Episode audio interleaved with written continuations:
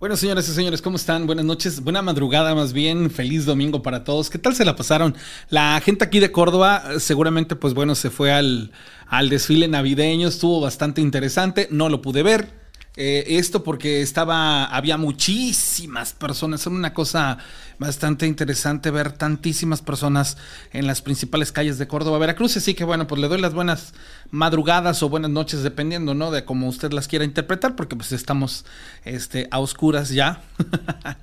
Entonces, me da mucho gusto poderles saludar. Soy César René Morales y me dicen la rana. ¿Por qué me dicen la rana? Porque me llamo René y allá por 1987, 88 más o menos, era una época en la que previa a los 90 había una caricatura que se llamaba Los Muppets Baby. Usted la recordará seguramente, había un personaje que se llamaba, eh, hoy en día lo conocen como Kermit en, en los Muppets americanos, pero este en aquellos años le decían la rana René, era la rana René, o siempre ha sido la rana René, pero de pronto, pues bueno, hicieron esta jugada para hacer este Kermit. Mi hija lo conoce como Kermit, no como la rana René, y entonces en aquellos años mis compañeros, muy amablemente, por el hecho de llamarme René, me dijeron rana, y me dijeron rana muchos años, rana y sus derivados porque este también son cotorros, hasta que mi compañero me puso el ranas, ¿no? Entonces, hay algunas personas que me dicen el ranas y este me da mucha risa eso, pero en realidad mi apodo es la rana. César René Morales, la rana. Actualmente tengo 38 años de edad, voy a cumplir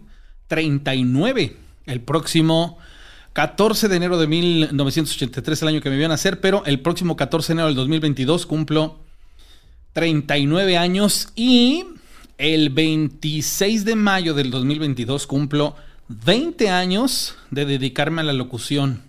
Inicié bien chamaco, tú. Bueno, pues ahora ya tengo la, la, enorme virtud de decirles que a lo largo de tantos años he disfrutado muchísimo todo cuanto hago. Con este programa, el próximo año, en el 2022, allá por el mes de, de, de marzo, abril, estaremos celebrando también los 10 años de historias de miedo con la rana y el pavo, entonces habrá muchas cosas que platicar. Me da mucho gusto saludarlos. Y aparte de saludarlos, invitarlos a que se queden conmigo en esta madrugada de domingo. Vamos a tocar temas bastante interesantes. Ayer nos comunicamos con el turco, hoy le toca el, el, turno prácticamente al biólogo desde allá, desde Yucatán, que bueno, pues precisamente ayer lo mencionaba el turco, que había muchas cosas que platicar con, con él por la similitud de contextos acerca de, los vampiros, que era lo que estábamos hablando. Pero antes, antes de que cualquier cosa ocurra, quiero saludar a Carlos Murillo, a Hugo González, a la familia Salgado, a Connie, a la familia Juárez, a Anastasio Bautista. Bueno, todos ellos eh, hicieron, eh, se juntaron y dijeron, ¿sabes qué onda? Este, vamos a apoyar la causa de los juguetes y entre todos hicieron una donación y la verdad se pasaron de chidos. Fue, fue algo, este, les agradezco muchísimo. Yo sé que, y como siempre se los he dicho, este, cada quien poniendo un granito de arena, pues bueno, vamos haciendo un, un, montoncito y ya luego al final de cuentas termina este, siendo todo más fácil, ¿no? Entonces, muchas gracias de verdad por esas muestras de afecto hacia personas desconocidas y bueno, pues dejarnos o permitirnos a nosotros ser el medio para precisamente llegar a ellos. Ya hablé con la persona que, con la que, bueno, el día de mañana voy a entrevistar, voy a platicar porque eh, ya queremos definir cuál va a ser la estructura de o la logística para estas fiestas venideras que, bueno, pues están en puerta, pero pues precisamente para tener ya un contexto más claro y poderles platicar a ustedes hacia dónde vamos a dirigir pues todos estos juguetes, ¿sale? Entonces el año pasado fue una real, increíble y verdadera aventura la que experimentamos al subir este, este enorme cerro hasta llegar a las comunidades que están muy, muy arriba y que me da mucha risa porque ellos cuando lo hicieron, este, que bajaban corriendo prácticamente y subían y me decían 20 minutos. Y esos 20 minutos les digo algo desde abajo. Yo decía, ah, entonces está chido, ¿no? 20 minutos. Esos 20 minutos se convirtieron en una hora 20 minutos para mí. Subiendo al igual que a otras personas más que, que sí llegamos, algo que sí alcanzamos a llegar hasta el final. Y fue algo sensacional, créanme, jamás había imaginado subir una pendiente tan increíble y sobre todo en las condiciones en las que estaban. Eran piedras eh, mojadas, eh, obviamente por los costados eran barrancas.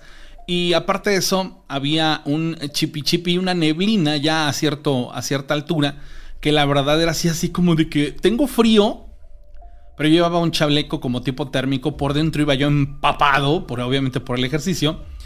Y ese contraste, ¿no? Dije, ay Dios mío, a ver si no me hace daño. Bueno, pues la verdad es que no. Y estando allá, pues hicimos ya la entrega de los juguetes. Llegaron de... O sea, lo, chistoso es esto. Tú llegas así a la punta del cerro, que es en donde estábamos, donde hay una, una escuela. Y a ese punto, de otros puntos elevados, bajan, son comunidades, ¿no?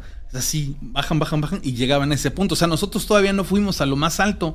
Digamos que llegamos como tres cuartos y aún así ya era un lugar bastante lejano, bueno, por lo menos eh, bastante este, prolongado el ascenso. Y, y, después, pues, cuando ya tuvimos la oportunidad de entregar los juguetes y bajamos otras comunidades, fue sensacional. Pero les he de decir que el subir, pues obviamente calienta, ¿no? Calienta uno el cuerpo y, la verdad que yo no me imaginé llegar, si les soy bien sincero, yo no me imaginé llegar, pero qué fortuna poderlo haber logrado. Y, ya estando arriba, bueno, pues nos enfriamos y luego viene la parte dura. Pues vas para abajo, amigo. Híjolas, mano. Yo la verdad, a una persona, señora que estaba ahí, me dijeron, híjolas, no baje usted así, agárrese de algo. Y luego, pues, ¿qué consigo? Ahí ve usted a esta señora que fue algo muy chido. Me fue a conseguir una especie como de, de palos, más o menos de mi estatura, y me dijo, con estos, dice, porque si no se va usted a, a bajar, pero de otra manera. Entonces, este, comenzamos a bajar. Pues obviamente todo mi cuerpo recargado sobre este dedo, el, sería el anular del pie. Bueno, en el caso no sé si en el pie sea el, mismo nombre. Bueno, para este pie, el segundo, el, segundo dedo, después del chiquito, del lado izquierdo y del lado derecho. No, mano. Cuando me quité las botas. No sabía yo si tenía dedo o qué tenía. Y de ahí, bueno, fueron como tres días de este. de andar en chanclitas. Que me reencanta andar a mí en chanclas. Y este. Y bueno, fue una sensación bien, bien chida, bien padre por todo lo que experimentamos. Ese día no paramos en todo el día, nos fuimos de aquí a las 7 de la mañana, regresamos a las 7 de la noche y, valió mucho la pena. Entonces muchas personas en aquel entonces hicieron, pues obviamente, bueno, no muchas, una cantidad reducida hicieron posible esto y en esta ocasión otras tantas se están sumando. Me da mucho gusto, pero pues bueno, ya les iré platicando cómo, cómo va a estar el asunto. Sale, mientras tanto, saludo a la gente que está conectada en la plataforma. Saludos a Isa, a Judith, a Joaquín, a Lucio Zamora, a Ferjo, a Rosy, a, Johanan, a Judith, a Tete, a Beth. ¿Cómo están? A Dalia Mejía, a Iván Lázaro, a Migue, a Israel Vázquez, a J. Amex, a Samuel Cobos, a Maya, a Carol Cabrera, a licenciada Aralit. Órale, ahora sí está, ahora sí está conectada desde buena madrugada. A Francisco Pérez, Saludos a su mamá y a Rafael Huesca, allá en Nogales, Veracruz, fans del programa. Gracias, Alma Salazar, a Max Amigo desde Santa Catarina, Juquila, Oaxaca. Pronto vas a dar de vacaciones a Quiero Orizaba, dice que es su tierra. Maribel García, hola, ¿cómo estás, Maribel? Te mandamos un saludo. A Lina García, a Héctor Zabaleta, a Alma, a Moisés Carrera, Eleazar Rivera, este. a Oscar al centinela. Hijo, las has de andar como pavo real, mi amigo. Porque tú eres puma. Qué bárbaros, mano. Está bien, está bien. Este tipo de cosas se agradan en el fútbol. Lina García, Armando Israel, a Ana Contreras, a Cris, a Melena, Malena Reyes, perdón, a Migue, a este, a ver quién más, Lucio, María del Carmen, Ismael Lucas, desde Toluca, Minerva Casillas, a Fer Luna, a Leti RC desde Palmira, en Mariano Escobedo. Hola Leti, ¿cómo estás? Bueno, pues a todos ustedes les mando un enorme abrazo. A, Silvia Hernández, dice que no escucha. Ah, caray. ¿Por qué? Sí, no, el, audio está perfecto, ¿eh? Alonso Sánchez, a Jorge, a Grafito Sosa. Si algún día les pasa que no eh, logran tener audio en, en su transmisión, este, lo único que tienen que hacer es ah, irse a, donde está su Play Store o su App Store y ahí eh, hacer, yo creo, una actualización. Siempre va a pasar eso del YouTube y ya con eso queda, ¿eh? Saludos a, Oscar, dice, oh, se le va a acabar el pavo el lunes. No, ya, ya hoy, hoy que tuvo programa, ya no, no, se le va a haber acabado, pero sí, no manches. Híjole, mano, qué mala pata del América haber perdido con el Pumas. Yo, yo les digo algo, yo, yo tengo una especie como de fijación con, con el Pumas desde hace muchos años, cuando tuve la oportunidad de ir a todos los partidos de los tiburones cuando jugaba Cuauhtémoc Blanco con ellos y llegando como superlíderes, la misma historia del América, llegan como superlíderes, en aquel entonces Hugo Sánchez venía en la dirección técnica del Pumas y después del primer partido, bueno, pues el segundo era en, el puerto de Veracruz, iban empatados creo, y ahí se, arrinconaron, no es cierto, iba ganando creo que el Pumas 1-0, se arrinconó el, el Pumas no pudieron, mano. Entonces pasó el Pumas y ah, eso fue así como de. Y aparte nunca he podido olvidar el ¿A dónde están? ¿A dónde están? Y no, mano, traigo así una fijación horrible de, esa situación. Y luego otra vez, ahora con el América, no, pues qué bárbaros. Pero bueno, no, no estamos aquí para hablar de fútbol. Solo les estoy dando las buenas madrugadas. Saludos al doctor Pateiro, que ahorita está en Songolica ya. Doctor, te mandamos un abrazo, un saludo. También para Bibis López, que está eh, saludando. Samuel Cobos, arriba los Pumas desde Cortázar, Guanajuato. Dice, saludos desde Toluca a Marco Antonio Sedano Lavis, Mariano, Mario Martínez Benito Sactisóforo, a Rocío Sánchez, Salina García. Bueno, pues a todos ustedes les doy las buenas noches. Sale, entonces voy a enlazar la llamada, ya, ya tengo el contexto preparadísimo. El día de ayer hablábamos acerca de los vampiros. Y, el turco, bueno, nos, nos platicó de infinidad de circunstancias, situaciones muy interesantes, pero nos hablaba de que con el biólogo hubiéramos también trabajado esta, esta parte por una razón en particular. Recordemos que allá también había un registro de estos personajes sale y no tiene que ver el, característico vampiro europeo con el que eh, allá en Yucatán, bueno, en este caso se, se, manifestaba, ¿sale? Hola biólogo, ¿cómo estás? Buenas noches. Hola, ¿qué tal? Muy buenas noches. ¿Te agarro ocupado te agarro desocupado? ¿No es cierto? Ya sabías que te iba yo a marcar, ¿verdad? Sí, sí, ya ves que la verdad anoche se, se complicó la situación, pero pues ya hoy aquí, aquí estamos para platicar un ratito. Me da muchísimo gusto, biólogo, que estés eh, en estos instantes eh, conectado aquí con nosotros. Voy a intentar enlazar la llamada con el turco, y este, pero lo que no sé es si esta llamada pueda este, escucharse los tres, porque te marca o te deja, tiene espera. Entonces, esa es la parte que quiero ver. Si al mismo tiempo que puedo enlazar la llamada con el turco, puedo enlazar la llamada con el biólogo. Hola, ¿cómo estás, turco? Hola, ¿qué pasó? Buenas noches. Oye, estoy haciendo una, una prueba y este lo que pasa es que eh, quiero, quiero que, me digas si tú escuchas en estos instantes lo que eh, voy a hablar con el biólogo. Biólogo, ¿tú escuchaste, eh, escuchaste que lo que estoy hablando? No, de, te dejé escuchar un momento. Ya, lo que pasa es que sí, eh, a ver, creo que aquí es en donde viene la, la interacción. Ahora sí estamos los tres. ¿Cómo están? Buenas noches. Buenas noches, buenas noches, Ramita, y también al amigo Armando. Ahora sí, bendita tecnología que nos permite hacer la maravilla de la comunicación y hacer que la gente del auditorio pueda, eh, pues prácticamente ser partícipe de todo lo que aquí vamos a platicar.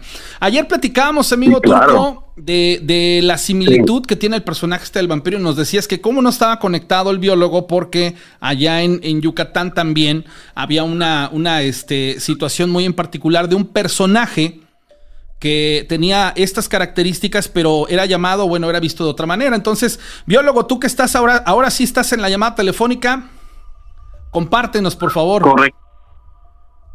Pues bueno, igual saludando aquí al amigo turco hasta su tierra, Coatzacoalcos, ahí cerca de sí, Muchas gracias. Pues te comento, eh, bueno, ya lo hemos platicado eh, anteriormente, ¿no? Lo que pasa es que aquí en la región sureste eh, también existe una criatura eh, similar o que propiamente es un, vampiro, ¿no? Pero déjame hacerte un poco de, énfasis. Aquí eh, la cultura maya dejó, de lo poco que se rescató de la cultura como tal, es un libro que se denomina en el español como un libro de consejo o libro sagrado, que viene siendo una especie del equivalente de la Biblia maya, que hace referencia al génesis de la creación del hombre desde el punto de vista de los mayas eh, antiguos. Entonces este libro es el Popol Vuh? Sí, el Popol Vuh, así es. Ok. Entonces en este libro eh, pues se narra eh, cómo los dioses hicieron tres intentos para formar al hombre. El primero fue de barro, el segundo fue de madera y finalmente vino el tercer hombre que fue hecho de maíz y que somos nosotros. Pero quiero aterrizar aquí en la segunda creación, porque según el libro, este ser, eh, como era imperfecto, no tenía sentimientos y por lo tanto no podía tener una adoración hacia sus creadores. Deciden destruirlo. Entonces el libro registra que fue enviado un cavador de rostros, también llamado murciélago de la muerte. Este murciélago de la muerte eh, viene a tener nombre como Camazot, que viene siendo el equivalente de un dios murciélago. Entonces, ¿por qué hago énfasis en esto? Porque, digámoslo así, este ser bajó a nuestro mundo, llevó a cabo su misión, que fue exterminar a este segundo hombre, y luego viene la tercera creación, que somos nosotros los hombres del maíz. Entonces, en algún momento, eh, lo que es este ser, podríamos decir que se queda aquí, en algún lugar. Entonces, una tribu guerrera o un grupo de guerreros se topa con él. Entonces, eh, lejos de que le tuvieran miedo, que intentaron matarlo, ellos le rinden culto, le rinden homenaje. Y este ser, en compensación, decide otorgarles poderes. En ese momento, estos, esos guerreros dejan su lado mortal y se convierten en lo que le denominaron los Ufunsots, que vienen siendo vampiros, murciélagos vampiros, o lo que conoceríamos como el vampiro maya. Este personaje o esta criatura es muy particular porque se diferencia muchísimo, bueno, tiene una gran diferencia con el vampiro europeo. Entre sus similitudes es, como lo mencionaron ayer, se puede transformar en, en diferentes animales, como ratas, murciélagos, a los que también pueden controlar o invocar, pueden tomar una forma de bestia lobo, se pueden hacer en neblina o vapor, son prácticamente inmortales a medios naturales, tienen una alta capacidad de regeneración, incluyendo la decapitación o desmembramiento, no es suficiente para, para matarlos. Entonces, aquí viene la diferencia. El vampiro europeo sí, tiene una serie de debilidades que esta criatura no. Por ejemplo, el famoso ajo y la cebolla, a este ser no les afecta. No les afecta el metal, como pasa con las clahuelpuchis que nos contaba el turco, que según lo que había yo checado, estas, estas, estas mujeres tienen una especie de problema con el metal por lo que no toleran la presencia de algo metal. No les afectan las imágenes religiosas, por lo tanto tampoco les afecta el agua bendita, la cruz no les hace nada porque de entrada ni siquiera existía esa cuestión en parte del mundo. Exactamente. Oye, este como lo dije, pues este, perdón, este personaje Camazot, yo lo vi en, un, en una publicación, en, no me acuerdo si fue en, en TikTok, porque ya es que las redes sociales hoy nos acercan a un montón de cosas muy locas. Y, me acuerdo mucho que, el, jade y la hematita verde, creo, eran, eran un par de gemas ahí bastante interesantes. Habían hecho una especie como de, de armadura medio cuerpo, o más bien de los hombros para arriba, y le daban una similitud a lo que nosotros conocemos en un personaje de, de la ciencia ficción, o bueno, de los cómics, que es como Batman ahí, ahí, ahí lo menciona también este, el amigo Oscar. Y sí es cierto, o sea, el, personaje como tal lo encuadran en una máscara como la, versión que, hicieran pues, en su momento de Batman, si estoy en lo correcto, con Val Kilmer, o en la primera con... Eh, ya se me olvidó con Michael con Michael Keaton. Ajá, pero, pero es muy similar. Ahí hay, hay, una referencia, pues, hacia, hacia esto. Eh, como tal, lo, lo, lo que mencionas de, de, este traje armadura que se parece a, a Batman no es una pieza que hayan elaborado en, en la época, o sea, es una pieza moderna que elaboró un artista, manera de un homenaje a este personaje. O sea, pero solamente es un homenaje, no es real, o sea, no es, no es este, digámoslo así. Sí, esa pieza que dices que, que está así igualita al primer traje de Batman, Sí. No, eso fue elaborado por un artista y quedó, digámoslo, así, ¿no? Como que su inspiración lo llevó a crear esto. Y un aparente coleccionista de todo el género de los personajes de DC, pues al parecer lo compró en, un muy buen precio. Pero eso sí fue hecho aquí en México por un artista que trató de incorporar todos los elementos propios de en torno al, personaje. ¿Cómo lo describen? Este ¿Cómo, ¿Cómo describen entonces a Camazot? ¿Cómo lo describen físicamente? Pues fíjate que eso no lo, como tal, no está. No está descrito, al menos eh, que yo te diga, ah, pues es antropomórfico o así. Lo que sí me gusta es que tiene. Sí. No, eh, sí, adelante. Ahorita tengo una pregunta también en respecto a los Camazot. Sí, ah, pues te decía, una particularidad son las alas, que son extremadamente filosas, que de hecho esta característica también la, vienen a, tener estos Upunsot, y que eh, en el panteón maya, dentro de la mitología de sus dioses, este ser también da muerte a dos dioses importantes, que eran unos hermanos gemelos. Pero es, otra cuestión, es otra historia y tiene que ver con algo del inframundo. Entonces, estoy regresando al punto de, de estas criaturas, le estaba yo comentando la, gran diferencia con los vampiros restantes, ¿no? Principalmente el vampiro europeo. Lo más importante es que a esta clase de, seres o esta tribu no les afectaba el sol, sino que por el contrario, eran capaces de usar esta energía. Exactamente cómo no sé. Eh, es algo que tal vez cuesta un poco interpretar a qué se refiere con que podían usar esta energía. De hecho, por eso entre los mayas quiches luego se les viene a conocer como los Tzotzila Hachamancam o murciélagos de fuego, porque inclusive a ellos eh, no les afectaba el fuego, así podían estar envueltos en llamas y no los no los dañaba. ¿Cómo se les Oye, Sí, ya ahí voy. Esa era mi pregunta, porque he estado hoy notando que esta versión de Vampiro Maya pues es súper poderosa. O sea, la verdad que se llevó de calle al vampiro europeo, y a las Puches del, del centro de México, ¿no?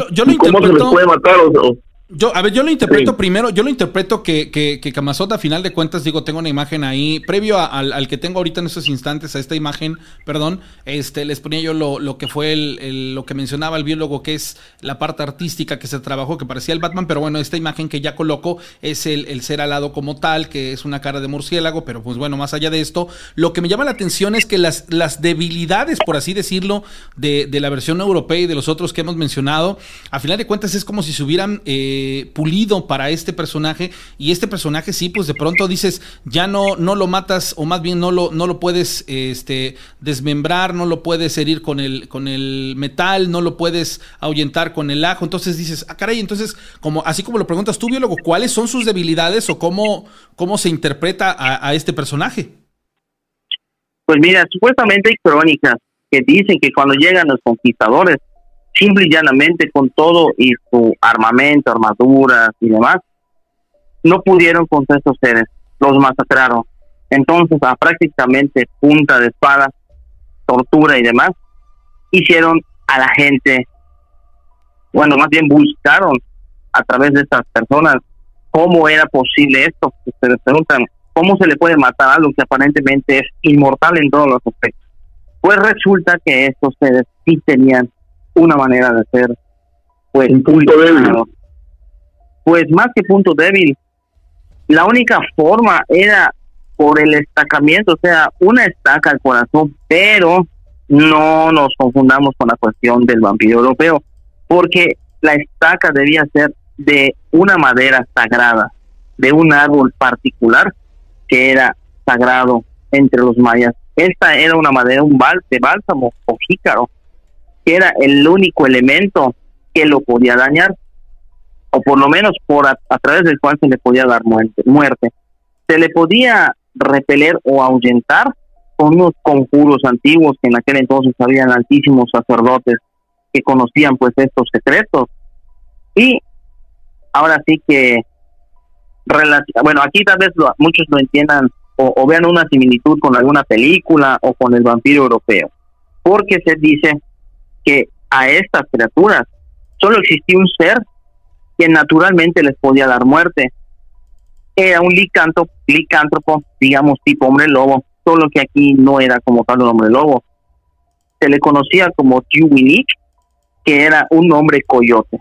Y esos eran los, los únicos seres que de manera natural le podían dar muerte a este tipo de, de vampiros. Irónicamente no, no cambia la historia entre las famosas peleas de vampiros y hombres lobos, tal vez de lo que nosotros sabemos en cuestiones de, del vampiro europeo, ¿no? A final de cuentas, tantas películas que hemos visto que, que hacen referencia a esta situación. Aquí es un coyote. Bueno, sí, siempre, siempre, siempre he creído que el mismo personaje o las mismas virtudes del personaje se han modificado pues a lo largo y ancho del planeta y, y, es la cultura, eh, la creencia, eh, la religión, etc., el que le da la digamos así, como que la, la forma más evidente de, de poderle identificar basado en, en, esta situación. Digo, podemos tocar el tema del lago Ness, ¿no? Que en el lago Ness se supone que hay un monstruo que se parece mucho a un dinosaurio de estos de los cuellos largos, pero que tiene a lo mejor igual ciertas condiciones acuáticas. Siento que, que eso es o así es como ha trascendido la información de, de, estas partes, pero pues a final de cuentas, ¿qué, qué similitud, ¿no? A final de cuentas dices el hombre lobo, aquí es un hombre coyote y dices, ¿Qué es entonces con lo que peleaban? ¿Un nahual o contra quién? ¿Un, un, un tisil? ¿Qué, ¿Qué, era? Pues fíjate que también ese eh, es algo un poco difícil de, de rastrear como tal, porque muchos de estos términos he tratado de, de consultarlos de una manera más técnica con un lingüista, eh, una persona maya hablante, y me dice que muchos de estos eh, términos ya son bastante viejos y que en la actualidad no se usan porque existió un maya madre, por decirlo así. Y de ahí vinieron varias vertientes de la lengua. Entonces, por ejemplo, un... Sí. por ejemplo, es como decir que un maya yucateco no va a entender a un maya chiapaneco. Pero inclusive aquí en la región, y eso te lo comento porque en una hora en la que estuve de supervisor ambiental, los trabajadores coincidían en que hablaban maya. Y a mí, como siempre me ha interesado y me ha gustado todo este rollo, pues yo les preguntaba. Pero resulta que entre ellos había dos vertientes y me dijeron, es que nosotros hablamos el maya de la región este sur, sur y los otros eran de, del lado oriente. O sea, nosotros hablamos... Bueno, eso sucede con todas las lenguas en, el mundo. O sea, una misma lengua de un pueblo a otro va adquiriendo matices particulares y en algunos casos eh, esta separación es tan grande que no se llegan a entender siendo del mismo tronco lingüístico.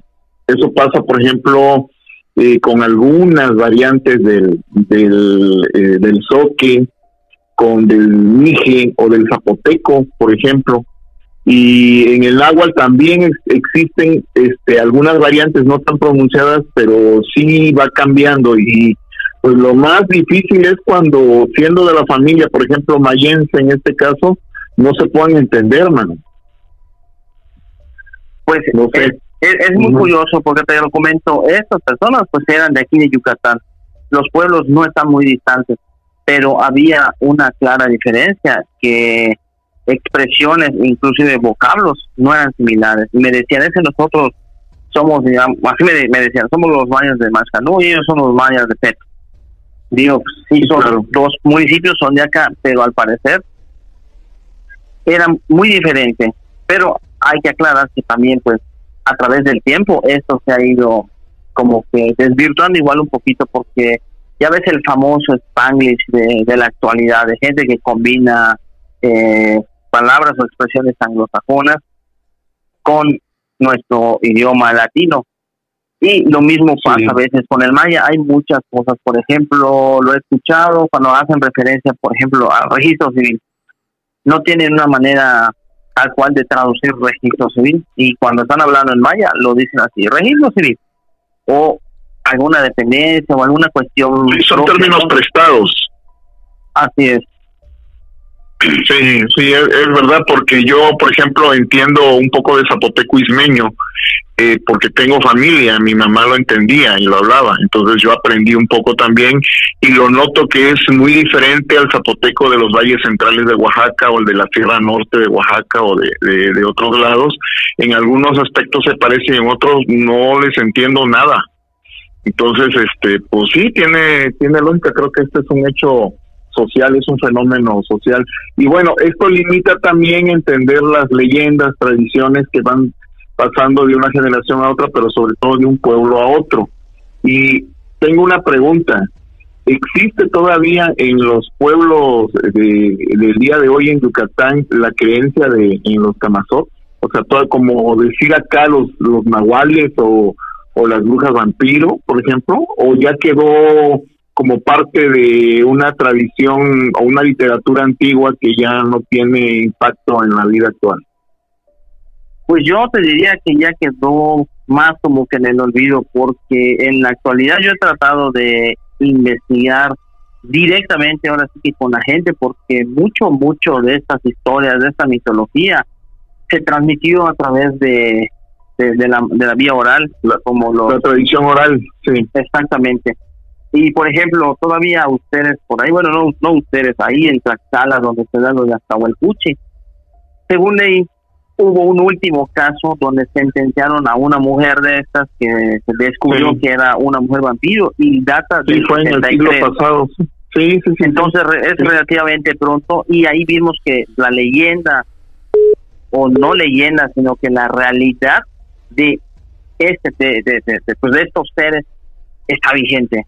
O sea, no tiene ni 50 años, es más pronto. Claro, Claro, pero por sí, por eso mismo te lo preguntaba, porque por ejemplo aquí en la, región sur, en la zona sur eh, de Veracruz, exactamente donde está Coatzacoalcos, eh, la bruja vampiro no es muy mm, famosa como en el centro del país, porque además eh, recordemos que una característica de este tipo de brujas es que prefieren las tierras frías, las tierras altas.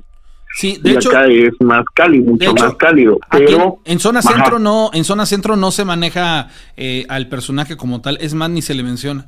Así te lo digo. Entonces eso, eso hace una... Bueno, sin embargo quiero comentarles algo. ¿eh? Yo eh, hace tiempo tuve un compañero de trabajo, ya tiene muchos años, cuando trabajaba yo en una empresa de autotransportes y él era de la de Alvarado, de la cuenca del Papaloapan del lado de Oaxaca, porque recordemos que esta región también existe en Oaxaca, pero este es del lado de Veracruz, acá en Alvarado, el famoso Puerto Alvarado. Él era de ahí y me contaba que en las tardes cuando iban a, a, buscar sus reses por ahí, ya ve que esto se aniega, ¿no? El, el río se extiende por ahí, incluso tienen una laguna ahí muy famosa en Alvarado entonces ellos iban al campo a traer sus vaquitas que quedaban pastando y dice que les agarraba la noche y ellos veían lo que ahí en esa zona de la cuenca le llaman eh, la luz mala, sí, que se refiere a las bolas de fuego o las brujas, que, pudiéramos interpretarlo de otro lado, pero como pues dice la rana, es verdad. Por ejemplo, aquí en la zona sur, Istmo específicamente, no, no, no se menciona el, que es la bruja vampiro. Sin embargo, los nahuales sí. Eh, por ejemplo, en la zona de Acayuca, en el área de Quesistepec, de Soconusco, es muy fuerte la creencia en nahuales. ¿eh? Por ahí después este, les voy a llamar para comentarles algún caso que me llegó. Eso sí es fuerte. Y el caso de las brujas como curanderas, eso es muy, muy popular y muy común acá en el sur, lo que también pienso que puede ser por el lado de Córdoba, ¿no? No sé, Rana. Fíjate que... Imagino que ha de haber todavía curanderas. Sí, sí, sí se encuentran, todavía se ven, ya, ya de pronto, eh, digamos así, a ver, te lo voy a platicar. Digamos que quiero separar y, me quiero atrever a hacer esto basado en, en mi propia experiencia y, lo hago con el, el tiento de, del desconocimiento en su totalidad, si esto sea una, una situación eh, real o sea solo mi apreciación, pero lo, comento así. Cuando yo era niño, mi mamá me llevaba a curar eh, de ese famoso espanto, empacho y etc, etc, etc, todas esas curaciones que te hacen, que te ponen hierbas por dentro para que las cuezas con tu calor y bueno, se te acaben todos los males. Bueno, y en aquellos entonces, a esas curanderas con las que nos llevaban, eran curanderas que estaban de, de lo que es la periferia de la ciudad ciudad, tenías que salir, este, digámoslo así, unas 30, 40 minutos. A la orilla. A las orillas y sobre todo a, los municipios cercanos o aledaños que no estaban conurbados, que eran meramente eh, rurales. Ahí es en donde se buscaban y se encontraban ese tipo de personajes. Y estos personajes tenían como a bien tener, eh, pues digamos así, su, su, fe, o en este caso, eh, a donde depositaban pues sus peticiones, eran personajes un poquito más ya trabajados en el sentido de que conocidos. Era la... la a, San, a, San, Judas este, había uno, había otro que era, este, si estoy en lo correcto, al Espíritu Santo como tal, bueno, a las tres divinidades, que se llama la mm, Divina, algo Santa Trinidad. La Santa Trinidad, perdón. La Divina Providencia. O la Divina. Eh, la Divina Providencia o la Santísima Trinidad. No, la Santísima Trinidad era esta. Y entonces, digamos que ahí, ahí era como que el, estándar de, de, estos personajes, pero había otro tanto de, de personajes que supuestamente se convertían en, en, bolas de fuego y que eran brujas este, buenas, pero a estas no, no había como que algo que se pudiera contextualizar al pasar el tiempo estos personajes fueron muriendo. ¿Por qué? Pues porque me tocó en, lo largo de mi crecer, pues obviamente que vamos a ver a tal cual, ay, ¿cómo que ya se murió? Sí, pues que porque yo cuando iba siendo niño ya era una mujer de, de 60 años, ¿no? 30 años después, 30 años después, las, escuchen esto, las personas que sé que se dedican a esta situación, en su mayoría, no en su totalidad, pero sí en su mayoría, tienen como divinidad a la Santa Muerte. Y es ahí en donde ejercen el poder o el, digamos así, el, tenor de, decir soy eh, curandera, ¿no? Sin decir bruja y, todos los rituales o todo lo que ellos hacen para curar tiene que ver con este personaje. Entonces, te hago esta comparativa para que más o menos tengas una referencia de qué personajes aquí en la zona no, o sea, no se manejan, no, no están contextualizados porque siento yo que ya esa vieja guardia de personajes que eran este, las brujas en ese, en ese tenor ya no las encuentras. Ahora son las, las nuevas o los nuevos curanderos, pero ya tienen otro tipo de, de creencias. Sí, la forma de curar incluso es diferente porque por ejemplo acá en el sur existen todavía las curanderas a la usanza tradicional como tú las describes, pero también han surgido toda una serie de curanderas relacionadas con el culto de la Santa Muerte que en términos históricos pues es reciente, es bastante más reciente en comparación con las anteriores, ¿no?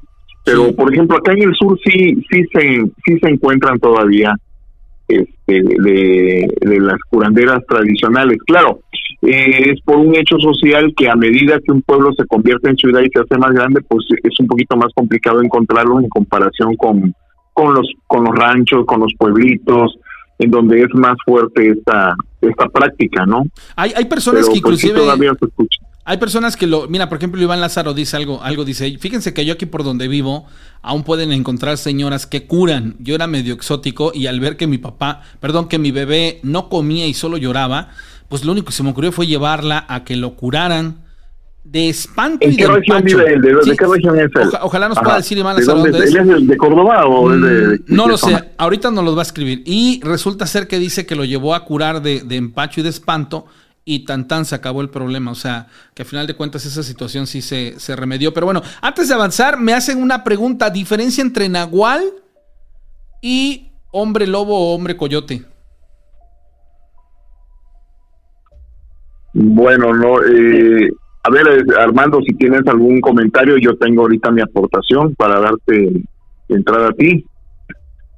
Claro, pues la diferencia como tal es, como lo mencioné, es un dicántropo, digamos así, una criatura que naturalmente tiene la facultad eh, de adoptar esta forma, pero esta forma única, porque el nahual, entiendo, o corrígeme, eh, turco, pueden adoptar otras formas. Aquí tenemos el guay, que es una especie de brujo que tiene la habilidad de transformarse en ciertos tipos de animales. Y hasta eso, fíjate que es un tema interesante porque eso sí lo he tratado de investigar con gente y he tenido diferentes respuestas. Una, por ser muy concreto, me dijeron que el brujo no se transforma como tal. Pero ve que curioso, supuestamente se tienen que quitar la cabeza y por quitar me refiero a desprenderla del cuerpo por un arte oscura y que a través de esto el alma o el espíritu de este, de este brujo se transfiere a un animal al cual toma en posesión y le sirve de vehículo. Normalmente esto lo hacen para esparcir maldad, porque este tipo de personas lo que se dedican a hacer son, son trabajos oscuros. Ahora bien, escuché de una persona que a mí me lo, me lo comentaba, que platicó con un iniciado y yo le preguntaba que a qué se refería con un, iniciado y me dijo, lo que pasa que esta persona es el aprendiz directo de un guay. Bueno, le dije, yo quiero saber la realidad tras esta. Y resulta que según le dijo este, este aprendiz a esta persona, que inmiscuye una cuestión de alta malignidad, o sea, maldad, en el que hay de por medio muertes, muchos hechos de sangre, pero al final, aquí va lo curioso, el brujo que se transforma, literalmente se transforma voluntad en un animal, ¿cómo o a través de qué? Según en el último paso, el brujo entrega su cuerpo al maligno. Entonces, en la ceremonia donde están otros, digamos, sumos sacerdotes malignos o guay, proceden a devorar al, al que va a, a ser el nuevo, el nuevo brujo. Y me dice que esto es literal, lo devoran vivo, siendo un acto de canibalismo. Esto delante del mismo maligno, quien de esos restos mortales lo vuelve a, a, la vida o, o, a regenerar, si así lo queremos entender. Pero obviamente ya no es un ser mortal como nosotros humanos.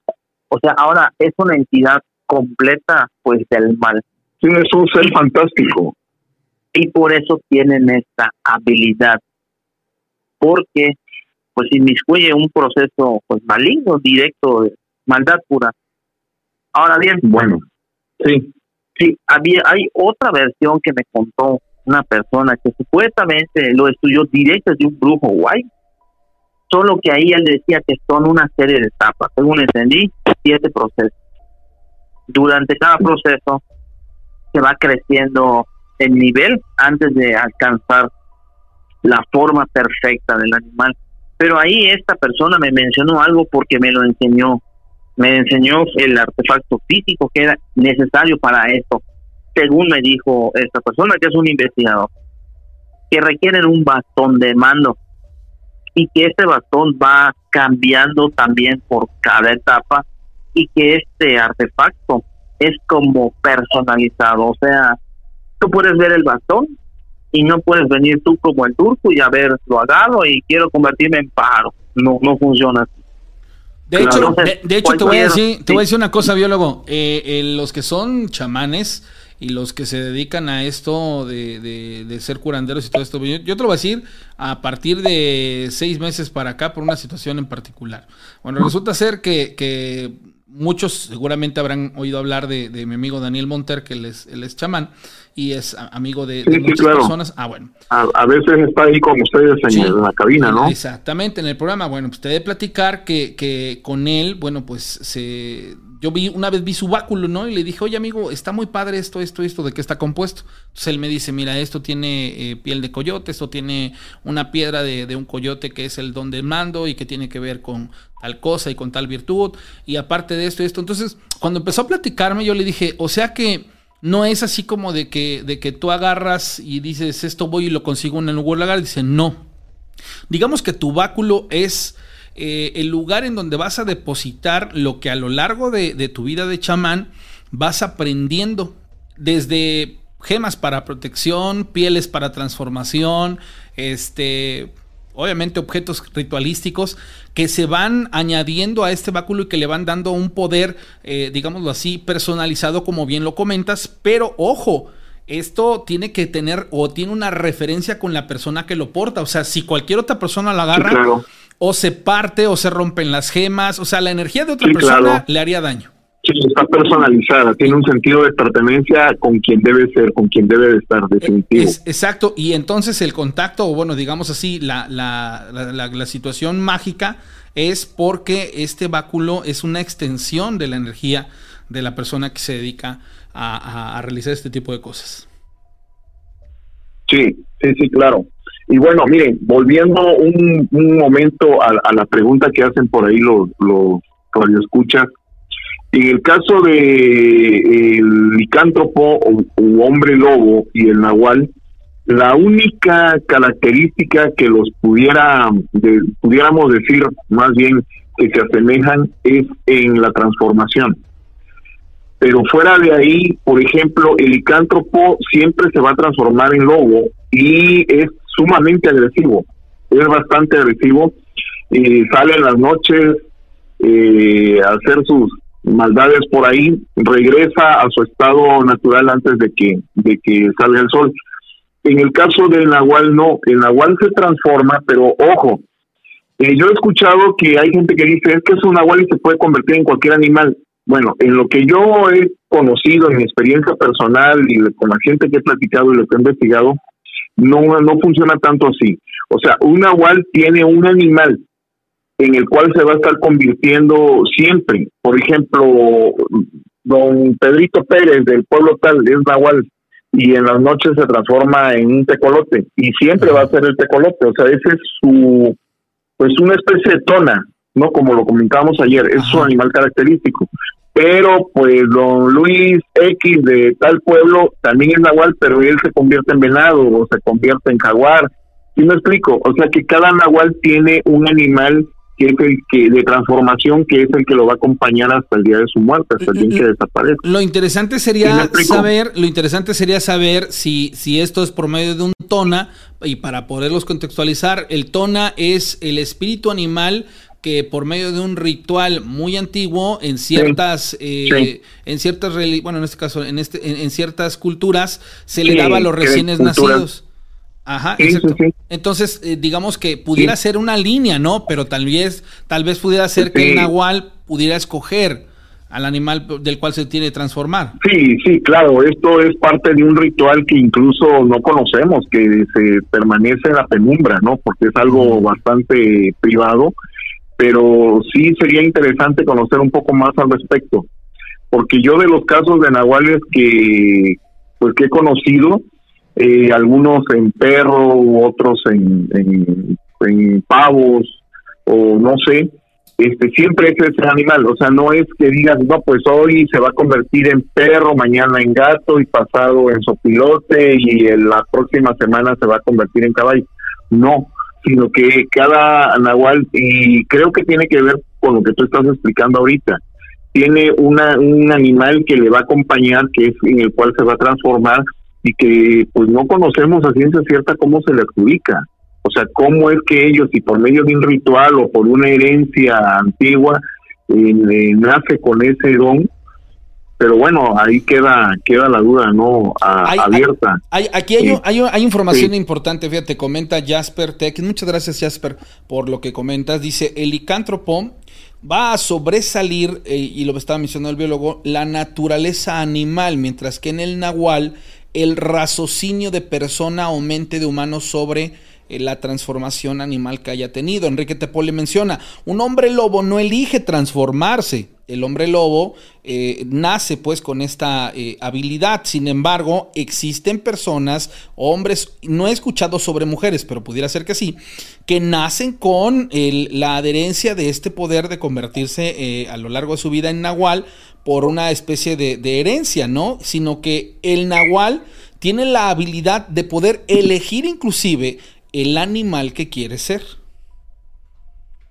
Sí, claro. Sí, sí, no lo dudo, no, no lo dudo. Pero aquí, antes de que se me olvide, una sugerencia a todos los radioescuchas. Existió un caso muy sonado y está en YouTube, por ahí rastrenlo, de una médico, una, una doctora mexicana en el norte, estaba, no recuerdo si fue en Torreón o fue en Tamaulipas, pero fue el norte, que atendió el parto de una, de una chica y estando la muchacha eh, pariendo, se transformó en, en lobo. Oye, sí, sí, ese, ese caso está increíble, se lo sugiero a todos los radioescuchas, rastréenlo por ahí en, en YouTube, así, este, eh, un hombre lobo creo que es, este, La mano peluda con Juan Ramón Sáenz, es un clásico, en una noche, esto yo lo escuché incluso en vivo, cuando sucedió hace años. Yo, yo era muy aficionado a este programa del difunto Juan Ramón, y recuerdo que esa noche llamó la, la médico y, le dijo, ya tengo algo que comentarle. Yo sé que me van a tirar a, pues que, estoy mal o que me patina el coco o algo así, dijo. Pero esto, esto me pasó. Incluso creo que ella cuando lo comentó ya no radicaba ya en el norte, no sé si estaba en Querétaro o estaba en Ciudad de México, pero ella lo comentó porque ese parto se les estaba presentando particularmente difícil y no nada más lo atendió ella, sino que había enfermeras y había otros dos médicos ahí y que delante de ellos, ellos vieron como la, la, chica al, al entrar en trabajo de parto y con el dolor natural de la expulsión del, del producto, eh, empezó a, a, transformarse, que le empezaron a salir de, de, ellos, o sea, se le cubrió el cuerpo de ellos y, se le transformaron las manos en garras, las piernas se le transformaron y que fue terrible, o sea que, que fue tremenda esa experiencia porque pues a esa hora a, agarrarla, a, tratar de sujetarla porque incluso creo que les tiraba, les tiraba mordidas. Oye, yo ya había escuchado. creo sí. Ya había escuchado sobre este caso. No recuerdo si, si fue una historia aquí en el programa o por qué tengo el contexto de esta, de esta situación, pero no, no, no te pues más. Aquí, aquí lo interesante es que la que lo contó fue una doctora. O sea, no fue, digamos, ni siquiera la enfermera o el intendente o alguien, no, fue una doctora. Y a partir de ahí, ella comentó posteriormente que eh, le coincidían en su vida conocer casos de, de hombres y mujeres lobos, porque a donde iba, a donde la asignaban, le llegaban de alguna manera este casos de estos de que decía, oye doctora, en tal lugar hay una persona que se transforma en lobo. Entonces ella decía, yo creo que siento que aquí sucedió algo conmigo, porque a donde voy coincide que conozco casos así muy raros y ella se dedicó entonces a investigarlos, pero este fue el más el caso más sorprendente que yo he escuchado en México de una transformación de una persona en hombre lobo y coincide con lo que están comentando los compañeros. No es la voluntad, o sea, le llega un momento de excitación y en el buen sentido, ¿no? De increspación del ánimo, del cuerpo, y es cuando entra en transformación. Entonces Juan Ramón le dijo, bueno, ¿y qué pasó? Salió corriendo y todo. Dice, no, no terminó de completar este, su transformación porque la criatura nació y este a mí se me hace fantástico y sí se lo recomiendo para que por ahí lo rastreen. Si no lo encuentran hay una, eh, yo lo voy a yo lo voy a rastrear. Ajá. Y lo compartes está muy bien. Dice dice Vivid López dice en esta en esta historia dicen que se puso en cuatro sobre las puntas de sus dedos y que lo cuenta la ginecóloga la ginecóloga que lo contó. Sí, sí, es verdad. Sí, pero no huyó. O sea, yo incluso pensé que iba a salir corriendo y todo, pero no, no sí le atendieron el parto, o sea, finalmente sí le atendieron el parto, pero sí tiene razón, efectivamente, ya tiene años, yo vaya, no recuerdo los detalles, pero en esencia sí me acuerdo que a mí me impresionó mucho y que vaya, en ese entonces mucha gente le llamó a Juan Ramón y fue un caso que en los programas posteriores la gente no dejaba de comentar. Oye, porque fue la doctora, sí. No, no, no, no, eh, eh, exactamente, o sea, me acuerdo que, que, esta situación se, sí es cierto, ya lo, ya lo habían platicado, alguien ya lo había comentado en, en el programa, y que a final de cuentas había como una, una especie de escepticismo en el sentido de que pues, ok, sí, efectivamente tenía las características, pero a final de cuentas no, no se atrevieron como que a, a, decir, a decir, pues, es que la mujer se estaba, este estaba teniendo una transformando, exactamente. Pero bueno, ya para no, no, no, este, y, crecer un poco más esta, esta situación a raíz de que eh, hay personas que sí tienen el contexto de ello. Hay, hay una pregunta que hacen aquí, dice, ¿qué puedo hacer para protegerme de algún nahual? Le preguntan al biólogo y te preguntan a ti, este, amigo. Eh, Armando, si estás por ahí. Así es. A ver, este, te cedo la palabra primero a ti. Pues mira, lamentablemente no terminé la una persona que, bueno, te voy a comentar. Hubo una persona, un ingeniero que básicamente respondió mi pregunta a que si esto es una transformación literal o si es algo más figurativo. Me dijo, esa transformación es real, es literal, pero si te quieres adentrar a esto y conocer un ser así, tienes que estar muy bien preparado. Y por muy bien preparado me dijo que debía yo contar con una serie de protecciones. Lo único antes de que pues esta persona ya no la volví a ver, me dijo y me recomendó que necesitaba una turmalina. ¿De qué color? Y me dijo, pues me dijo que era como rosa, pero que luego me iba a enseñar qué hacer con ella. Lamentablemente te digo, yo ya no pude, o bueno, ya esta persona no está aquí y ya no, ya no pude aprender toda esta cuestión. Porque es una persona que de hecho, por así decirlo, me buscó. Luego te podré platicar un poco de eso porque es algo extraño. Y me dijo, yo sé que tú estás en búsqueda de la verdad y para que tú puedas conocer estas cosas tienes que estar muy bien protegido. Igual me mencionaba, eh, no sé si también sirva de algo, que para drenar o eliminar, depurar cualquier posible mal que uno pudiera cargar ante una situación de estas, era ideal siempre poner el torso de la espalda en un árbol, porque los árboles tienen la conexión directa con la tierra y, y es como si fuera un flujo continuo. Entonces se depura, aunque hace poquito, hace menos de un mes, una persona me dijo que también funciona si pongo los pies descalzos en pasto o en tierra. Sí, sí, Ahora, yo. Como protección directa sobre lo, sobre lo que es un nahual, bueno, te digo, aquí para empezar, no tenemos como tal al nahual, tenemos a los brujos wine, que el que es el más conocido es el famoso chivo que normalmente son gente que hace maldades o que usan estas transformaciones para acosar mujeres y para robar también. Uno de los casos más grandes y más conocidos durante un tiempo fue uno que se llamaba Whitecot. Pero a este, bueno, el Whitecot era un brujo que se transformaba en un ave muy grande y se dedicaba a robar mercancías de pueblos aledaños a su pueblo natal para favorecer aún, bueno, en aquel entonces se manejaba tienda de raya. Entonces, digamos que a este señor, esta persona lo abastecía, pero en aquellos días igual no era difícil dar con quién era la persona, hasta que en una lograron atraparlo en su forma, casi lo matan, pero le perdonan la vida y le advirtieron que si volvía a ocasionar problema a alguna otra persona, pues lo iban a matar. ¿Y a qué voy con esto? así prácticamente le hicieron lo mismo que le pudieron haber hecho a otro animal o persona. No hubo, en el caso de Dubái, una defensa mayor. Inclusive acá se han dado muchos los casos de que entre un animal, le dispara, el animal huye y luego alguien del pueblo resulta que tiene una herida casualmente en la zona donde la persona hirió al animal que estuvo en su casa. O en algunos casos les da muerte.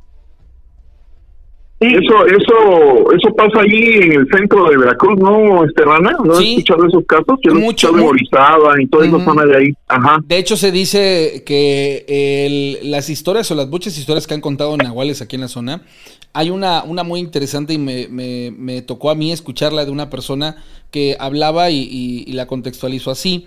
Dice, en, el pueblo, en la comunidad donde yo radicaba, yo tenía un compadre y ese compadre eh, era un poco extraño, tenía ciertas actitudes extrañas al caer la noche. Bueno, resulta ser que en una de tantas, ahí en la parcela que tenía esta persona, encuentra a un, a un animal extraño que estaba robándose este, a, a, sus animalitos, tenía guajolotes, gallinas, entonces saca la escopeta y ¡pum! mano, le pega un, este, un tiro, al otro día su compadre lo manda a llamar y ya en el hecho de, de muerte le, hace este le hace entrar y ¿qué te pasó, compadre? Dice, ay, compadre, dice, mira, dice, te voy a revelar la verdad, dice, lo que pasa es que yo soy Nahual, dice, anoche cuando me miraste a los ojos, pues yo quise decirte que no soy peligroso ni nada, pero esto es algo que no controlo. ¿Cómo crees, compadre? Sí, dice, ese animal era yo, dice, me pegaste un tiro y pues me voy a morir. Entonces, esas historias en su contexto son la mayoría de las que nos han platicado acerca de nahuales aquí en la zona. Que la mayoría de nahuales han muerto ah, bajo una situación trágica por alguna persona conocida o la misma mancha urbana ha consumido este, los lugares en donde radicaban y han, han salido, este, se han ido. Hace mucho conté la historia de precisamente un nahual que este, muere y llega a la familia sabiendo que este personaje era, era nahual. Este, porque haz de cuenta que lo matan, todo el pueblo se entera, mira, este era un nahual, ya viste cómo se transformó, ah, ya está muerto. A los días llega la familia y dice, mire, nosotros no queremos problemas, Solamente venimos a que nos dejen enterrar a mi papá y San se acabó. Nosotros terminando esto, nos vamos. Porque ahí precisamente la mancha urbana había eh, ya consumido pues la, la parte donde estos radicaban y er, era, como que de alguna manera muy, muy eh, lógico decir, ah, es que esa persona en las noches se transforma. Y esta, por ejemplo, termina en esa tragedia y luego a los familiares, pues los querían este, prácticamente linchar el pueblo porque se sabía que eran familiares de Nahuales y que los hijos literal dijeron, nosotros también tenemos ese poder, pero por eso no estamos aquí, solamente queremos enterrar a nuestro papá y nos vamos. ¿Y el pueblo se los permite? Ay, nomás. Pues qué interesante. Bueno, no sé. Eh, bueno, yo voy a comentarles algo. Ajá. Sí, sí, sí. Yo le pregunté a una bisabuela, mi bisabuela vivía en el estado de Oaxaca, es un estado también muy maravilloso y con muchas, pero muchas historias, tradiciones y mucha cultura y de las veces que nos íbamos a pasar largas temporadas allá con ella, yo le pregunté a mi bisabuela que hablando de este tema, cómo se espantaban estos estos nahuales y este tipo brujas, pero las brujas en bola de fuego, como decimos, ¿no? Popularmente. Eh, mi abuela me decía, mira, eh, hijo, si tienes un vecino que es nahual o que es brujo, trata de llevar la fiesta en paz con él. Definitivamente, esa es la primera recomendación trata de, ser buen vecino, porque los nahuales tienen una característica, ellos no atacan ni a su familia ni a sus seres que ellos aprecian, ni a sus vecinos. Por lo regular, el, nahual en un barrio, en un área, no hace sus maldades ahí en corto, sale hacia otras rancherías o pueblos aledaños, porque bueno, evidentemente y también por lógica no le conviene quedar mal con la gente que lo rodea. Definitivamente, aunque he escuchado casos eh, tremendos y por ahí en otra ocasión voy a voy a llamar para platicarles un caso bárbaro de esto que sucedió en el estado de, Guerrero, pero bueno, lo, lo reservo. Mi abuela decía que una forma de mantener a raya el nahual es sahumar, pero sahumar, es decir, no quemar el puro copal. El saumerio es diferente del copal en que el saumerio es un compuesto. Ese compuesto lleva eh, diferentes plantas y hierbas eh, secas y el ingrediente principal es el chile seco. Es decir, si ustedes sospechan que tienen por ahí este, presencia de, brujas o un agual que se acerca, hay que comprar el saumerio en el mercado y hay que comprar el chile seco si no lo contiene. Sí, este ahoga un poco, pero ahuyenta mucho al nahual y a la, a la bruja a la bruja que se transforma también. Ok, entonces, a ver. Esto es muy importante, sí. Vamos a contextualizar para la gente del auditorio. Si usted cree que está siendo víctima de bruja o nahual, compre un saumerio y chile. ¿De cuál, amigo? Chile seco. Chile seco. Y se tiene que. Seco. Así le chile seco o chile de árbol. ¿Y hay que saumar la casa? Sí, todo, pero por fuera, pero todo ah, alrededor de la ah, casa. Todo alrededor de la casa, exacto. Sí, sí, sí, sí. Así es. ¿Qué es lo que va a pasar si, si, si hubiese, este, se, estuviese siendo víctima? ¿Qué va a pasar con esta situación? Bueno, el nahual se aleja, ¿eh? El nahual no le gusta el saumerio. O sea, el nahual sí le gusta el copal. Ojo. Y a la bruja también. Esto es curioso. Cuando ellos hacen su rito de transformación, entre otros ingredientes incluyen madera de capulín, incluyen este, partes de agave, incluyen copal, incluyen otras plantitas, todas de origen mexicano, para armar su, su hoguera y hacer su transformación. El, copal, estoy hablando en el copal en cuanto a la resina que escurre del árbol del copal, que también es mexicano. Pero el, el saumerio incluye copal, pero no nada más es copal. Digamos que el copal es un vehículo, entonces, el saumerio incluye hojas de laurel, incluye frijol rojo, incluye otras cositas más, incluso creo que tiene pimienta, tiene clavo.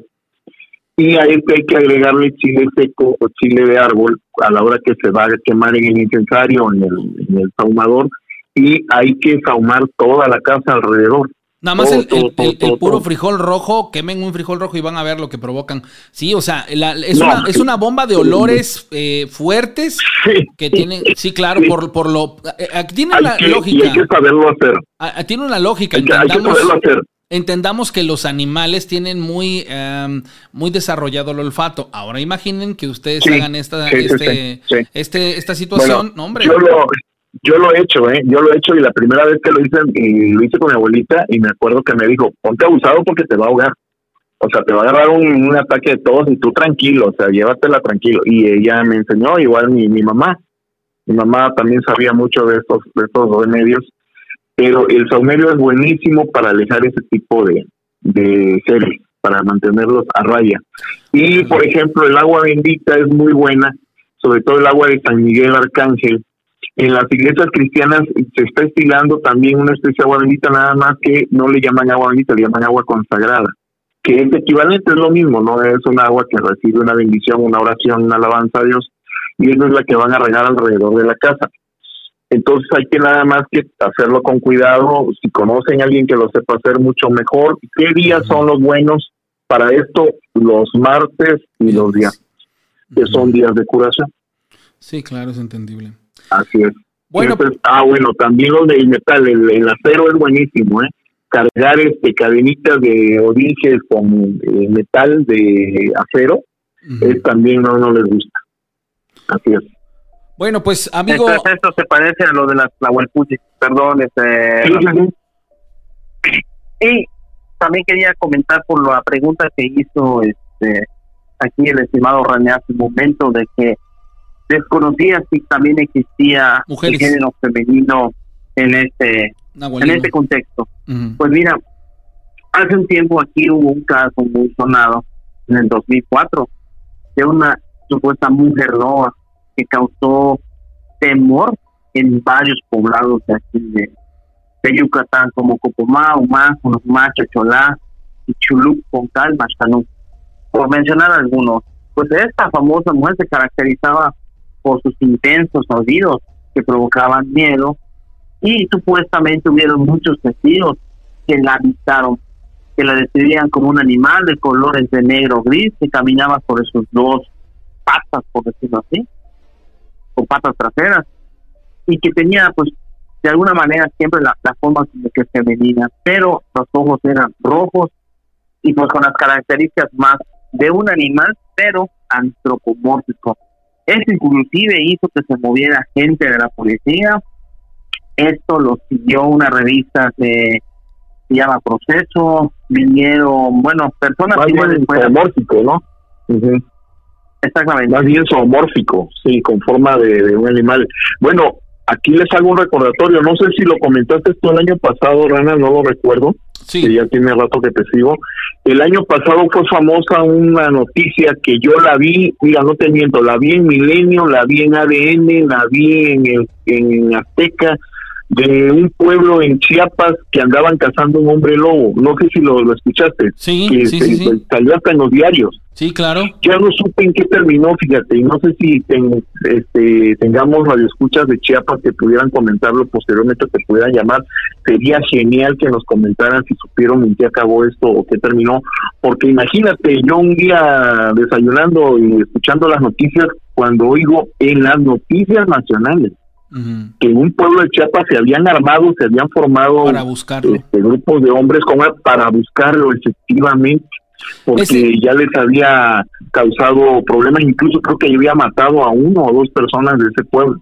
Fíjate que algo, algo que me llamó la atención fue tiempo después, una situación muy similar se dio aquí en el pueblo de Zongolica, pero ahí lo que, lo que pasaba es que escuchaban pues una especie como de, de, de ruidos muy, muy particulares que luego al llevarlos al, al, digamos así como que al estudio, se dieron cuenta que era un animal que tenía que ver con, con, un animal, un gato tipo salvaje, bueno, que en este caso era, era otro animal, que tenía unas crías y que eso es lo que, lo que, lo que escuchaban, ¿no? Pero a final de cuentas, ¿por qué comento esto? porque eh, en realidad muchas de estas situaciones que se llegan a dar en la de estamos buscando al nahual, estamos queriendo cazar al, al hombre lobo y todo este rollo, realmente tiene que ver con animales eh, que están fuera de su, de su fauna y que por eso crean esa, esa confusión, ¿no? Animales que a lo mejor igual son carnívoros, se alimentan de los animales que están ahí en, en, en las casas o bueno, en las en las parcelas y empiezan a crear esta, esta situación en la que pues todos dicen, ah, caray, pues qué pasó, lo, encontramos al, gato o al perro lo encontramos desmembrado, este, ¿qué habrá pasado? Un nahual y bueno, viene, viene esta confusión, efectivamente tienes toda la razón, no se supo, no se tuvo un desenlace como tal. De, de, de, este, de esta historia pues que se contaba acerca de que en este pueblo se estaba cazando un, un este, un hombre lobo. Generalmente cuando las noticias se apagan de momento es porque les encuentran una razón lógica y a veces darles continuidad eh, acaban con el, morbo que generaron al principio. Esto pasa a nivel mediático.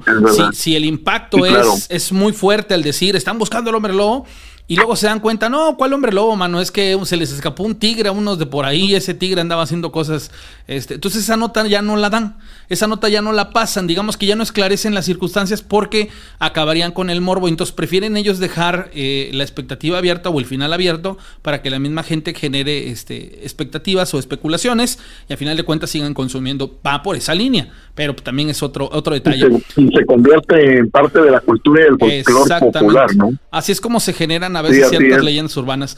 Amigo turco, amigo biólogo, les agradezco por haberme regalado una hora de su tiempo y, de verdad que les agradezco mucho todo este contexto que nos pueden eh, compartir y les explico una situación bien particular. Gracias a la tecnología, una persona desde Yucatán, otra persona desde Coaxacualcos, en este caso yo desde Córdoba, Veracruz y todos ustedes regados a lo largo y ancho de la República Mexicana y en otras lares del, del mundo, del planeta, en otros continentes inclusive estamos conectados y aparte de estar conectados, compartiendo esta misma información. Último comentario, este amigo Turco, último comentario, amigo biólogo.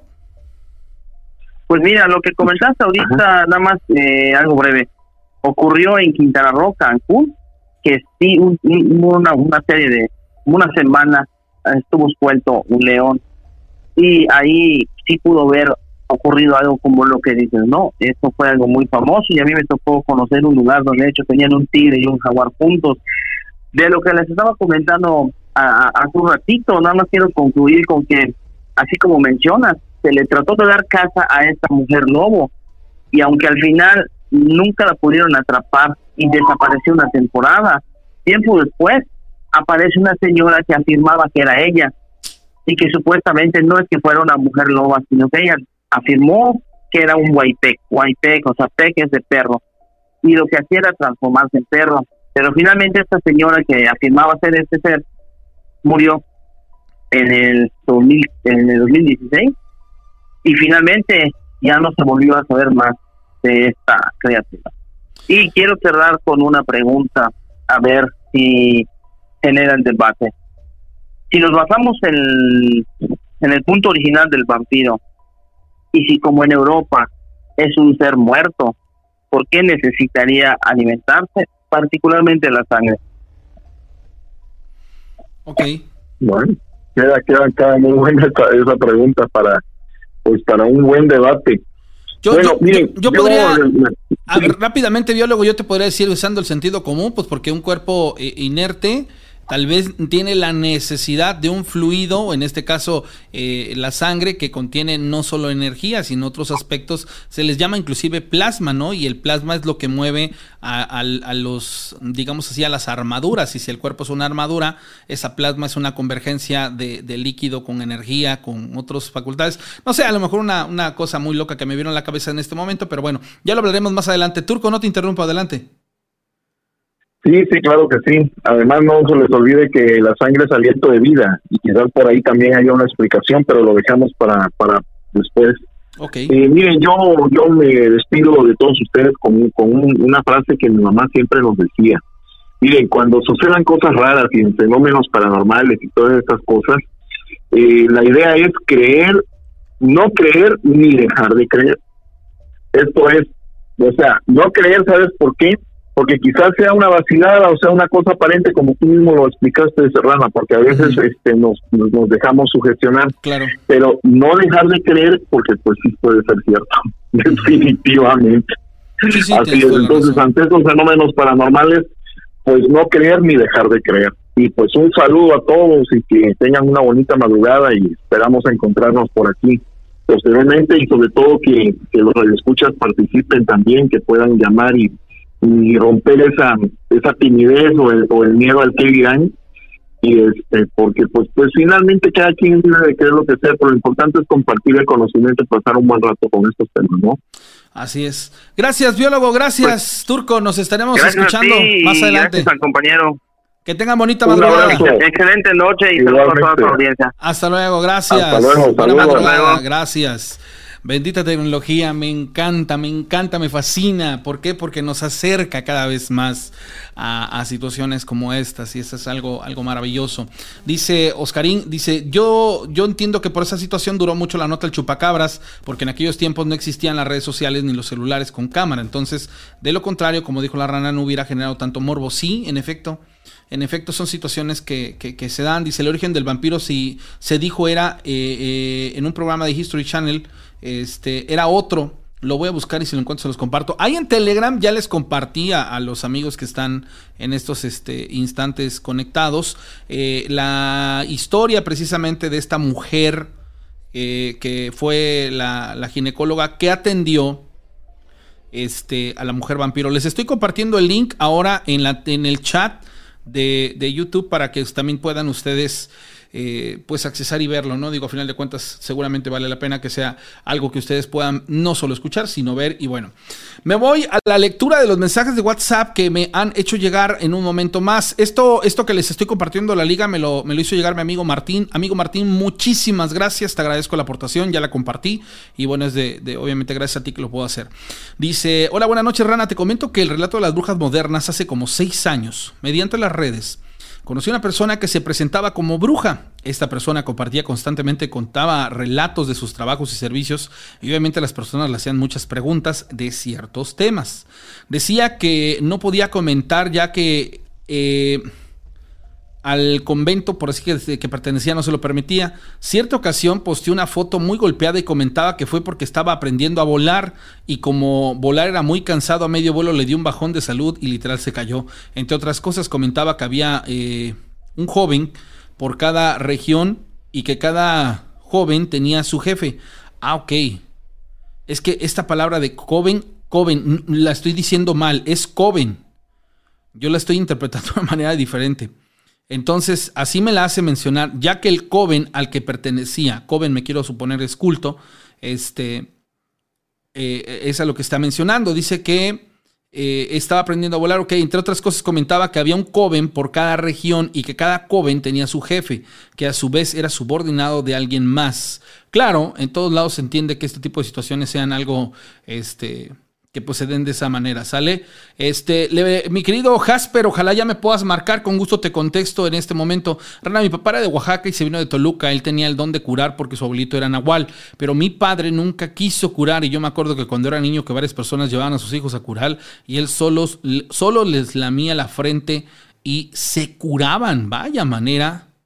Coven es igual a aquelarre, hijos. entonces estamos hablando como de sectas, ¿no? Algo por el estilo un conjunto de personas que se dedican a hacer este tipo de, de, situaciones o de, de, cosas. Algo muy, muy increíble. Pero bueno, ahí está. Entonces, le voy a, regresar la llamada a, a mi amigo Jasper y espero que nos pueda en estos instantes contestar para que nos cuente la, la historia pues que nos iba a platicar. Les he de decir que él estaba ahí, estábamos hablando acerca de, de, los vampiros y bueno, él estaba comentando. Jasper, buenas noches, adelante con tu historia. Ah, hola, buenas noches. Oye, nada más para retirarlo de los nahuales. A ver, adelante.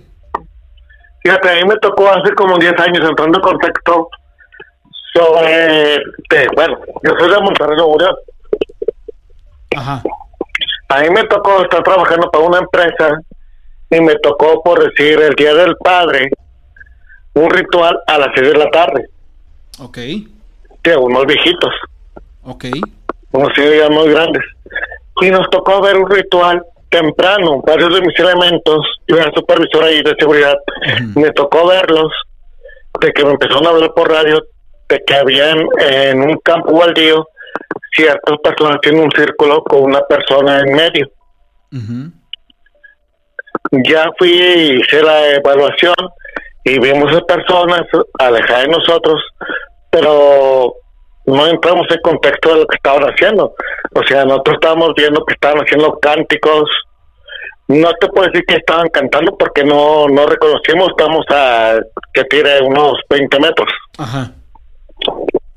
Pero al transcurrir la noche, al a, que tire como a la una de la mañana, empezamos a ver siluetas y nos tocó ver a una persona que estaba ahí mismo que se separó y se empezó a transformar en gato que anduvo rondando toda la en el interior de una fábrica. O sea, nosotros no mirábamos la silueta, la sombra. Pero al salir de la fábrica se convirtió en persona. Ya de cuenta que lo que nos quedamos los elementos y yo, viendo de que me decía, oye, ¿y tú crees un nahual? pues yo no sé lo que es un, que sea un nahual, es una persona que se convirtió en un animal. Digo, ¿cómo? ¿Cómo esa? No, pues dice, el señor que salió de ahí, sí. Haz de cuenta que vimos cómo salió un gato negro, grandote, caminando por toda la barra, toda la, toda la barra perimetral de la fábrica, y llegando casi al final, se convirtió en persona. Ustedes eh, fueron, fueron testigos eh, de, literalmente circunstanciales y en qué persona se transformó. ¿En, Haz de cuenta que era un gato. Nosotros lo vimos, ah, cuenta que lo vimos como eso era como alrededor de las una y media de la mañana. Vimos un gato que salió de la fábrica por el techo. Sí. Que haz de cuenta que lo alusamos y pues miramos un gato, un gato parro. ¿De un tamaño aproximado de cuánto? ¿De unos 50 centímetros? ¿Más grande? hombre, te estoy hablando como unos 60. Oh, ya, ya era algo... De cuenta como, como te estoy diciendo, como un gato montés. Ah, bueno. Algo, algo, algo que no normalmente vemos, gatos pequeños. Pues aquí en Monterrey no, no, pues te cuenta que en ciudad pues no lo ves. No. Casi muy seguido. Claro, claro. Y me dice un compañero, dice, jefe, dice, ya lo vio, digo, ¿qué? Dice, ya vio el gato, sí. Dice, mire, está muy grandote. Le digo, ah, y ya lo empezamos a alumbrar con lámparas. Pero el gato como, bueno, tú buscas esconderte de la lámpara. Ajá. Como que quieres que no lo tomes. Total, seguimos, seguimos, y se, se nos perdió un pedacito que tiene unos cinco minutos. Sale alrededor de un monte, pero que tiene un poquito más de distancia. Da cuenta como que que casi como que nomás le miraba la silueta. Ok. De gato. Y a donde llegó un tejabán de unos viejitos que nosotros los mirábamos que, bueno, nosotros pensamos la noche que quemaban cobre. Ajá. Y es que, pues en muchas partes de aquí de, de Monterrey, pues está penado estar quemando plásticos o material. Ajá. Nosotros decíamos, bueno, pues en la noche salen a quemar el cobre para venderlo. Y ya de cuenta llega el tejabán y el gato en el techo toma la figura del viejito. Ay, joder, su Pink Me hace el compañero, dice, jefe, jefe, ya vio, sí, estoy viendo, no estoy, no estoy yendo algo, no, yo también lo estoy viendo. Haz de cuenta que de gato de cuatro patas sí. Y cola se dio la forma como que se para en dos y agarra la silueta de una persona y se abaja. Yo, yo fíjate que lo interpreté como que la persona que estaba haciendo el ritual era el viejito y que de ahí había salido el gato, pero ¿qué te vas a imaginar que él era el mismo? O sea, yo digo, yo, yo la verdad dije, no, alguien más, él hizo el ritual y después, ay, güey. Es que sí, pues fíjate, en el ritual, yo fíjate, yo fui porque me habló un compañero. Ajá me habla con un compañero por radio y me dice, jefe, está pasando como raro en el monte, lo ¿qué pasa? Es que veo mucha gente haciendo una rueda y un chavo de muletas está en medio. Ya voy, hago presencia, y de cuenta que estaba el viejito. No te digo que estaba echando, yo nomás sé que estaba escupiendo algo alrededor de un fuego. no sé si sea alcohol, sea loción, no sé. Y el chavo estaba gritando, pero hacia el cielo, que hasta dio miedo, que estaba diciendo, papá, papá, ¿por qué nos dejaste? Y haz de cuenta que así quedó. No pasó como una hora, al ver que estaba estaban los elementos viendo para allá, se dispersaron la gente y de rato salió el gato de alrededor de las fábricas. Y ya cuando los estábamos siguiendo con las lámparas, vimos que la persona se convirtió de gato, se convirtió, se convirtió en una persona. Oye, ¿y tú tienes el, tienes el contexto del viejito? ¿Quién es? ¿A qué se dedica? ¿Por qué estaba ahí? Mira, yo en ese punto donde estaba con mis elementos, a mí me tocaba relevarlos. Digo, es una empresa aquí en Monterrey, muchos las de conocer, la gente que de aquí en Monterrey hay que conocer por el rumbo donde está el arroyo a rumbo García Nuevo León. Eso en contexto para la gente de Monterrey, lo que es la colonia Viñedos. Es un monte un arroyo, haz de cuenta un desagüe de agua. Que en esa orilla vive mucha gente que no tiene casa. Claro. Y haz de cuenta que yo miraba, antes de eso, te estoy hablando de un mes antes, a ese señor que salía en las noches a hacer una fogata en medio del monte pero uno, como dices tú, bueno, son señores. Salió a calentar el agua, pues salió a poner el, café, este, va a cocinar algo. Eh, sí, sí, claro. Pues más que nada, pues ahí se usaban mucho los tapenadores. O sea, yo creía, aquí en Monterrey se pone, bueno, salieron a quemar el cable, el cobre. Ok. O sea, este, junto su cobre y lo está quemando para poderlo a vender. Pero lo que yo ya después de, tiempo hice, porque a la una y media de la mañana o dos de la mañana? Mira, el hombre no se apagaba. Oye. Ya entrando en contexto. Sí, dime. No, no, no, adelante, adelante. Es que te voy a preguntar algo más, pero ahorita, ahorita que termines. No, sí, dime. Ah, es que te iba a preguntar, ¿a qué distancia, porque también lo preguntan aquí en, en, el, en el chat, cuando hizo esta transformación estaba este personaje de ti? Estamos hablando de 20 metros, carnal hombre, son bien poquitos. Nada más que en, altura sí se ven, este, se, ven diferentes. Te estoy, hablando que estábamos en corto, o sea, haz de cuenta que la empresa que cuidábamos era la, empresa, la barra, y estaba un arroyo, que tiene un arroyo de cuatro metros. Y luego ya sigue la barra perimetral para un residencial.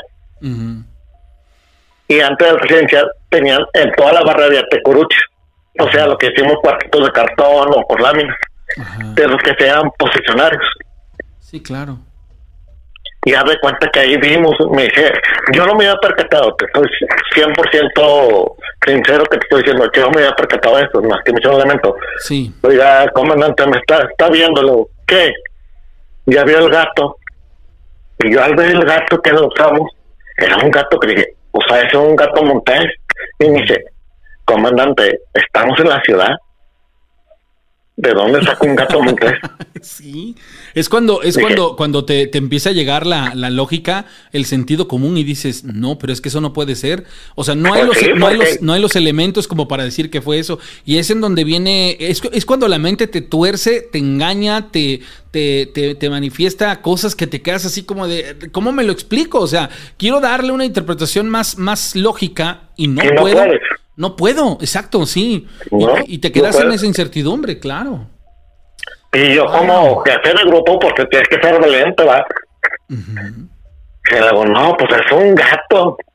Y luego ya digo al seco, yo le da cuenta que yo como, había visto cómo quedaba, quemaba el cobre el viejito. Pero a mí lo, fíjate, voy a entrar en contexto. Antes de eso, yo miraba que prendía la lumbre. A la una, una y media, dos de la mañana. Pero la lumbre se apagaba hasta las 4 de la mañana. ¿Qué razón tendría esa, esa situación? O sea, ya ahorita ya como, antes no creía en eso, ahorita ya pues a lo que viví pues ya empecé a creer. Y te puedo contar varias historias que me pasaron después de ahí. O sea, cuando yo veía la lumbre, veía remolinos, turranas. O sea, yo miraba un fuego, nada más una llama que salía para arriba y para abajo, para arriba y para abajo pero en eh, pues ese tiempo pues dices tú no pues ese es el cobre o el o el elemento que se está quemando el plástico y ya fue recapacité pero porque dura mucho y da contexto a lo que voy que cuando pasa el señor y ya lo localicé donde vivía voy viendo que se paró el, gato en el, en el tejabán del viejito. Llegando al tejabán, haz de cuenta una silueta de una persona parada. Haz de cuenta que el gato se para en dos manos y toma la forma de la persona y nomás se brinca para el tejabán. Y me dice el compañero, ya vi a los, sí, ya vi. ¿Qué hacemos, jefe Leo? Que una cosa trate los elementos de un punto y de otro, vamos a rezarle, pues no nos queda de otra. A ver qué pasa. Y ahí nos empezaron a suceder cosas extrañas, nos empezaron a tocar las casetas, que el guardia que se quedaba en una caseta lo golpeaban, digo, porque a mí me tocó personalmente que me decían los elementos. Es que no me quiero quedar en la caseta que para el monte porque me golpean en la noche. Oye, ¿y, y nunca, nunca lograron este saber si nada más era el viejito o también su, su pareja? ¿O nunca? Claro, son, compadre. Son, son, o sea, ay, güey. Y, y no hicieron nada más, o sea, no los enfrentaron, no los señalaron, no, no, no ocurrió algo, pues, más allá de... de... Eh, Mira, en lo personal sí me tocó una, una experiencia más fuerte ahí. En lo personal con una con un compañero mío, otro encargado, jefe. eh, nos tocó un sábado, ya que había pasado eso. Sí. Nos tocó un sábado estar haciendo rondín, cuidando los puntos. Uh cuenta checando cada persona. Lo que nos tocó fue la señora, compadre. ¿Qué fue lo que vieron? Me cuenta que eh, nomás imagínate, termina de, de, checar los puntos y se quedó un pasillo muy largo hacia el monte. Te estoy hablando de unos 10 metros. Venías pasando tú por ese, por ese tránsito y te hablaban por tu nombre. Voz, de, voz de mujer. Me decía mi amigo, oye, te están hablando, decían, mira, te voy a decir mi nombre, Carlos Ramírez me gritaban, Carlos, Carlos. me decía el compañero, compañero, ¿te habla? Digo, ¿quién? ¿Pero quién? Dice, una mujer. Así quedó la primera noche. Al domingo nos vuelve a tocar lo mismo que nos hablan. Y mi compañero se va con una lámpara y te la va por la fácil. Nos salió una vibra, una coralillo. De donde nos gritaban. Ya entiendo. Fíjate cómo son las circunstancias a veces en los relatos que terminan siendo muy particularmente similares, pero en tu caso ya te habían identificado como una persona que ya los había descubierto. Corriste con la buena fortuna de que no te ha pasado o no te pasó nada, porque pues tal vez en algún en un algún obsequio de comida, no sé, no sé hasta dónde, porque no hay un contexto que yo lo pueda utilizar para darles la, la, el punto una persona que se dedica a esto o que tiene esa facultad al verse descubierto, ¿qué, qué siente por esa persona que lo descubrió? ¿Sí me explico? O sea, esta persona te, ya sabían pues que tú eras una persona consciente de lo que ellos eran y pues no sé si sintieron miedo o para qué te hablaba, si te quería este, embelezar, si te quería este, encantar, no sé, es, es algo que queda en el aire muy cañón. Pues a mí no, amigo, te, te voy a poner muy, te voy a poner en contexto ahí mismo. No sé si, tenga tiempo, si me quieres cortar otro día te lo puedo no, explicar. No, no, a ver, adelante, continúa, todavía nos quedan 16 minutos. Mira, le pasó al chavo cuando que estaba conmigo, que le tocó ver toda esa experiencia, le tocó a él ver sombras atrás de él. Y por cámaras de seguridad haz de cuenta que a lo que ya descubrimos la víbora la mató mi compañero. Al matarla, yo creo que se le pasó a él. Porque haz de cuenta que eso fue un domingo. Para el martes me habla mi compañero, que era también supervisor, dice, oye, ¿puedes hacer presencia en caseta? sí. Dice, si estás viendo lo que es la cámara, sí. Dice, sí, ves la sombra que está atrás de el muchacho. Vamos a, cambiar el nombre. Vamos a ponerle Raúl. Ok. Si estás viendo la, la, la silueta que está atrás de Raúl, sí, era una sombra negra. El, mat, el chavo que mató la víbora, atrás de él había una silueta negra. Donde se movía, se movía la silueta. Pero no era su sombra. No, era muy grande. Más grande, ok. Mucho más grande, la, lo tapaba. Lo que buscamos, los guardias que nos tocó todo eso, decidimos salirnos mejor. Porque si sentimos pesado y si sentimos como que estamos trayendo carga negativa y eso para que la gente que diga, no nomás en, en, en pueblos pasa, en la ciudad también hay. Nada más que no los vemos o no le hacemos caso. No sé, digo, hasta dónde tú, por ejemplo, te sientas una persona susceptible a recibir o a tener adherencias en cuestiones de, energías este, de este índole, pero digamos así, ¿esto es una facultad con la que tú crees que, que convives o tienes una convergencia en el sentido de que, eh, digámoslo así, tienes esta habilidad de sentir cuando hay energías de este, de este tipo eh, cercanas a ti y es por eso que tomas como acción, acción. ¿Ya has experimentado qué pasa cuando esas energías están cerca de ti? No sé qué, qué, qué pasa a tu alrededor, si modifica tu estructura energética, si, si cambia tu estado anímico. ¿Qué, qué ocurre ahí contigo? Bueno, sí, eh, en ese aspecto sí, sí te lo puedo decir que sí, Rana. Eh, te puedo contar algo ya más reciente, o sea, te estoy hablando, esto me pasó en el 2011, 2010. Ahorita, yo te, inclusive te quería marcar porque te quería pedir ayuda. A ver. Mira, hace, yo tengo, te, voy a entrar en contexto, eh, hace en el 2018 me divorcié. En el recurso del divorcio, me volvieron a pasar cosas similares a esas a estas situaciones. ¿Qué pasó? A que me avientan cosas en la casa, tengo manifestaciones y hemos visto gente, bueno, puede ser que veo a mi expareja dentro de la casa. ¿No es una sugestión?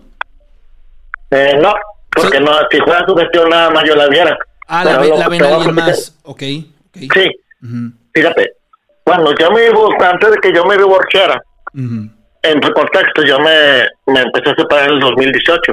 Yo me separé en el 2019, o sea, aquí hice mi divorcio. Cuando yo tramito, estoy en trámite de divorcio, te la voy a platicar así, así como es. Antes de que me llegara la hoja de divorcio, ya sé el proceso que hay. A lo mejor mucha gente me va a entender.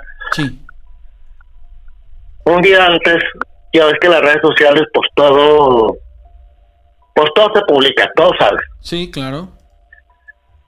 Publican mi expareja que se iba a meterme demanda de divorcio. Y en la noche yo le platico a mi mamá. Porque yo vivo con mi mamá, o sea, ya, o sea, separado, pues me regresé a la casa de mis padres. Y le digo, mira mamá, ya esta persona se animó a poner la demanda de divorcio y le digo, qué padre, porque ya no vamos a divorciar. Y en contexto, familiares míos, pues eso te quería pedir la ayuda, a ver si me podías ayudar. Me le ponen, qué bueno que te separaste de esa persona. Al ver mi mamá, el nombre de la persona que, que está apoyando a mi ex, que era familiar, pues ya sabes cómo la mamá de uno se expresa, ay no, porque apoyen, que no sé qué, mil cosas. En mi patio yo tenía dos gatitos recién nacidos y tengo un pastor alemán. No te miento, en el transcurso que mi mamá discute o se queje de la persona, a uno de los gatos lo despadazan en el patio. Literal. Pregunta quién fue salgo porque hay un grito, salgo para el patio, las paredes manchadas de sangre, todo, la sangre, el gatito en el suelo destripado, que yo le eché la culpa a mi perro. ¿Y no fue, no fue tu, no fue tu expareja? ¿No, no crees tú que haya tenido ese alcance de ir y hacerlo ella? No, porque ella vive, eh, vive por, estamos hablando de una distancia para la gente que es de Monterrey, sabe lo que es García y sabe lo que es San Nicolás. Estamos hablando de polo a polo. Te estaba hablando de minutos. Ya. En el momento que mi mamá se queja de la persona, se oye un grito en el patio. Salgo yo y veo al gato despedazado. Oh, wow.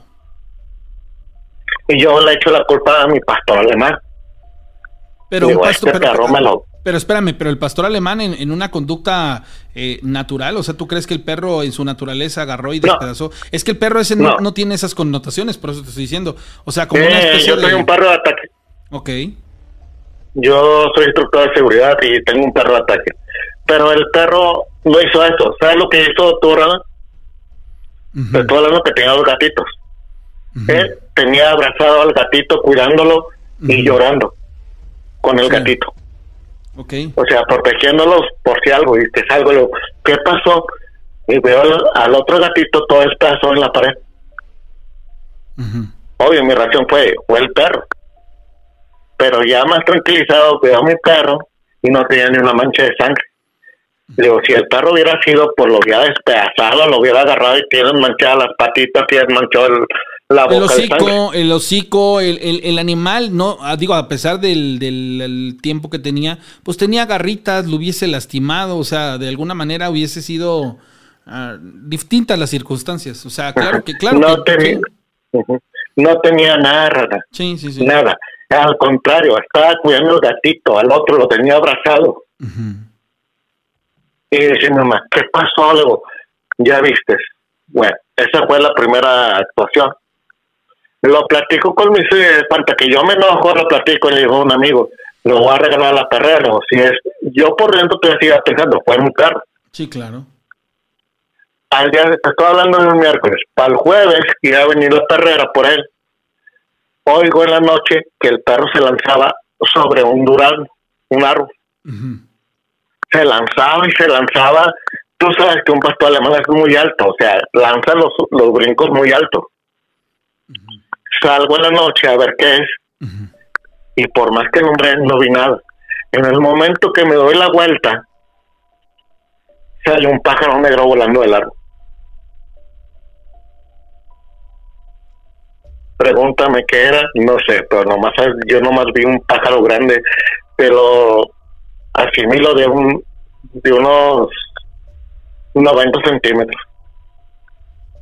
Te voy a decir una cosa y no sé si pasó por tu mente. ¿Quisiste en algún instante por la circunstancia del gatito o tuviste alguna sensación de querer acabar con el perrito?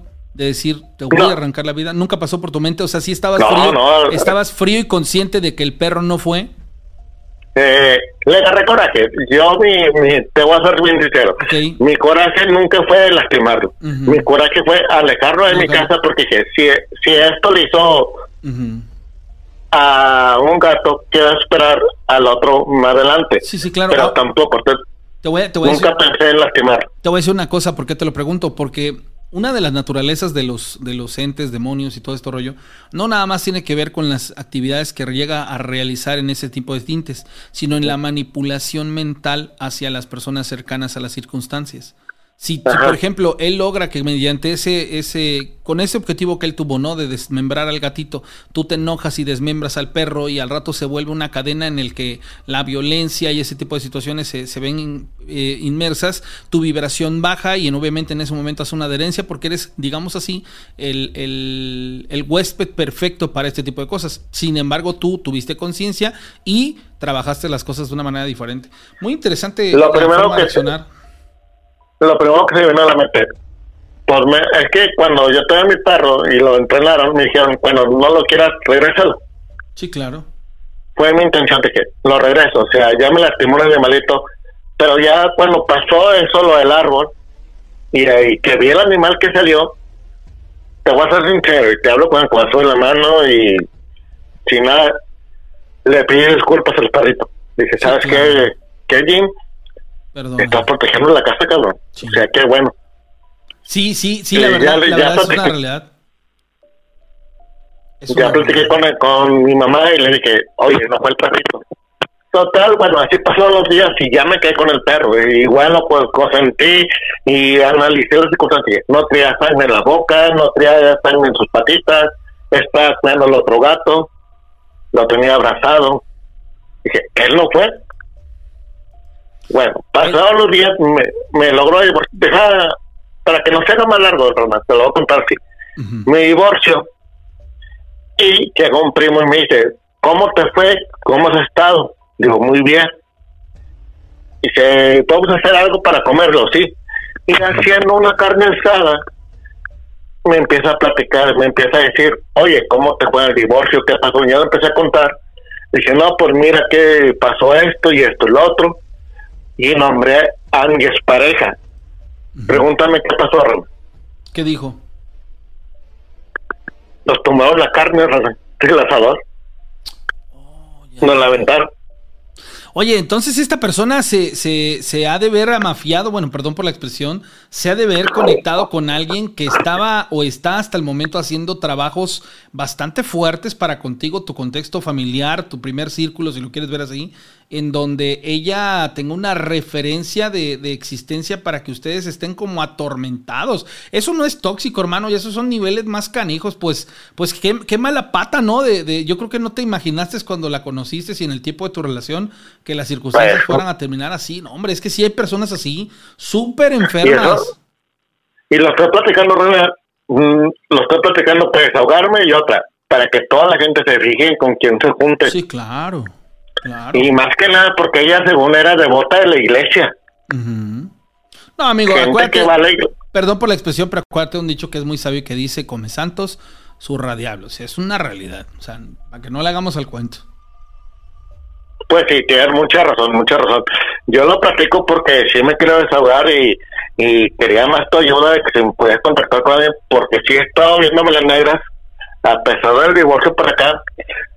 No, no, estaba platicando otra, eh, llegó un amigo cuando me divorcié, ya llegó un amigo, me dice, oye, llegó a visitarme, aparte de mi primo cuando tocó la carne, que nos la aventaron, dice mi primo, oye, ya viste, por literal, tú, Rana, nos la agarraron, me de cuenta como si tú agarras la carne del asador y la avientas para la calle. Sí, sí, sí, con una fuerza que te dices, se cayó, bueno, estaba mal puesto, se fue al carbón, este, puse mala parrilla, pero aviéntamela, ah, caray, ¿qué pasó? Sí, no, no, no. Pues, Contextos Sí, completamente sí. fuera de... y Oye. te estoy hablando de tres personas que estábamos ahí viendo, le decía, te dije, tú estabas solo, lo inventaste, traes delirio, traes persecución o algo. Sí. Me dice primo, dice, ya viste, lo estoy viendo, ¿cómo, qué, ¿qué es lo que nos pasó? Sí, claro, algo muy fuerte. Oye. Y luego de ahí, No, no, no, te, te escucho, te escucho. No, no, dígame usted. No, no, no, no, te iba, a pl- a platicar algo más, más que en, el contexto de lo que tú estás experimentando hacia una situación de que te pueda beneficiar. Mira, eh, algo que he escuchado y que me he dado mucho cuenta cuando los hombres entramos en una especie de conflicto emocional hacia nuestras parejas o hacia nuestras eh, o a personas pues que de alguna manera en algún momento pues les les brindamos nuestro afecto y nuestro amor eh, es un- el duelo es algo muy difícil, pero te voy a decir la mejor recomendación que, creo que te van a hacer a lo largo de todo tu duelo. Entre más platiques lo que tú estás experimentando, entre más lo, lo lleves a, a la extensión de ti, me refiero a, a- a contárselo a un hombre, a una mujer, un abuelo, una abuela, una tía, un primo, un mejor amigo, una persona desconocida, vas a encontrar de la nada respuestas que ahorita no tienes. Esa es una. Y dos, cada que tú lo platiques, cada que tú lo, lo cuentes, vas a sentir la carga más liviana. Te explico por qué. Porque así como dices, me estoy desahogando, hay cosas que a veces no tienen una solución pronta o una situación que, que haga pues que el contexto sea distinto. Realmente tenemos que dejar que pase el tiempo, tiempo al tiempo, y es muy sabio. Pero para que se te haga más fácil, te sugiero que hagas esa actividad, que lo platiques, que lo cuentes, que lo externes, y cada vez vas a ir obteniendo datos sobre lo que a ti te ocurrió y vas a encontrar un origen lógico o más profundo del que ahorita tienes y te va a aliviar la carga. Realmente no me atrevo a decirte eh, sobre cuestiones mágicas porque sabes algo a veces esas personas que buscan hacer el daño cuando a veces la otra parte eh, se desprende ya por completo de, de, de, una relación con este tipo de personas, se les llaman patadas de ahogado, pero lo que tú debes de hacer no es tanto el salvaguardarte de ellos, sino salvaguardarte de ti mismo, de ti mismo que caigas en una depresión, de ti mismo que caigas en una situación en donde pues te, te, te llegues hasta inclusive a culpar, sino todo lo contrario, que agarres y digas, de estas algo, y, y, lo que viene para adelante es muy bueno. ¿Por qué? Porque precisamente es una persona que me hacía daño, me hacía mal y yo ahora voy a encontrar un equilibrio emocional y de ahí voy a despuntar. Eso es lo que va a pasar, amigo. Pero bueno, Jasper, ya, ya tengo la hora encima. Te agradezco mucho lo que nos has aportado y todavía tengo algo que, leer con la, la, gente del público. Mientras tanto, te, te, digo buena madrugada y más adelante estaremos contactados contigo también. Ok, muchas gracias René y, para la gente que dice a veces que los nahuales no existen, sí existen, en la ciudad existen. Pues y nada más, una cosa muy clara que tenga, lo que pasa es que a veces no vemos y no oímos lo que hay a nuestro alrededor. Sí, sí, somos, somos víctimas. Porque desgraciadamente ahorita estamos muy cegados en, en la continuidad de que el urbe urbana, o sea, la vida es muy rápida. Sí. Pero y no notamos los cambios que hay. A mí me tocó la del Nahual, yo no creía, te estoy 100% sincero que yo no creía hasta que me tocó verlo. Y en la ciudad, yo creía que nada más en los ranchos, en los pueblos. Pues Pero ahorita te estoy 100% seguro que hasta ahorita tengo amigos que vienen de esa colonia, no voy a visitarlos porque me da miedo que me vaya a tocar al señor. Sí, claro. Son cosas que pasan. Jasper, bueno, pues, muchas gracias a ti, que estés muy bien. por tu tiempo y un saludo a todos los de Historia de Miedo y a ver si tengo chance y el otro sábado te cuento otra historia que también tengo varias de, por mi trabajo de seguridad de supervisor que si quieres contactarme pues Tú nada más me escribes, pues, me escribes ahí en el, en el chat de YouTube, márcame y te marcamos, ¿sale? Dale. Gracias, hasta luego. Gracias y éxito en tu programa. Gracias, amigo. Buenas noches, un abrazo. Bueno, eh, dice, por cierto, dice, déjame platicarte que la persona que estaba comentando ahí en el chat acerca del remedio del orín para alejar al nahual, eh, este remedio lo compartió una tía de Matías Romero, Oaxaca, la cual ya falleció y funciona así. El jefe o dueño de la casa debe esparcir sus orines alrededor de la propiedad y esto sirve para alejar brujas, nahuales y malos vecinos. El origen de este remedio de usar los orines es muy antiguo y es por imitación de los felinos de la fauna de nuestro país, como jaguares, pumas, gatos montés que marcan su territorio y advierten de no acercarse. Acotación, no todos los nahuales son malos, algunos se dedican a curar. Con esto, eh, bueno, pues ahí está parte de lo que habían preguntado en el chat. Sale, saludos al, turco y al biólogo que ya también esta noche están eh, conectados con nosotros. Y pues bueno, no me queda más que agradecerles el estar hasta este punto de la transmisión. Les muestro algo nada más y regreso.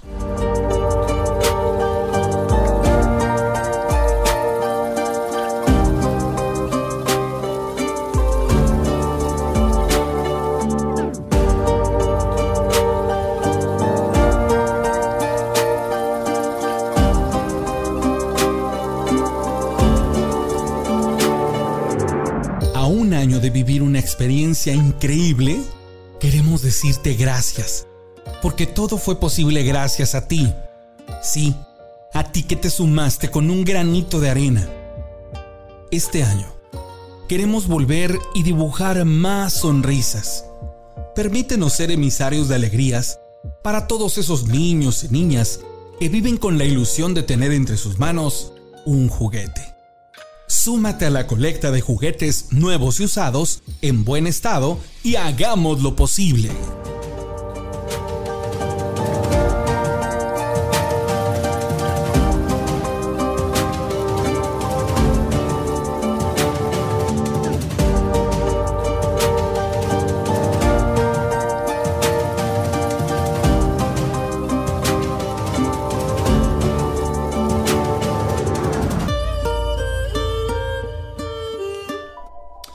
Bueno, señores, ahí está la invitación. Yo la sigo haciendo esta, esta semana. Pues bueno, voy a terminar eh, prácticamente algunas actividades. Les invito a que esta, semana sea la buena, sea la que se toque en el corazón y digan, en esta semana voy a comprar porque en estos días es cuando voy a viajar a la Ciudad de México para hacer pues una labor importante.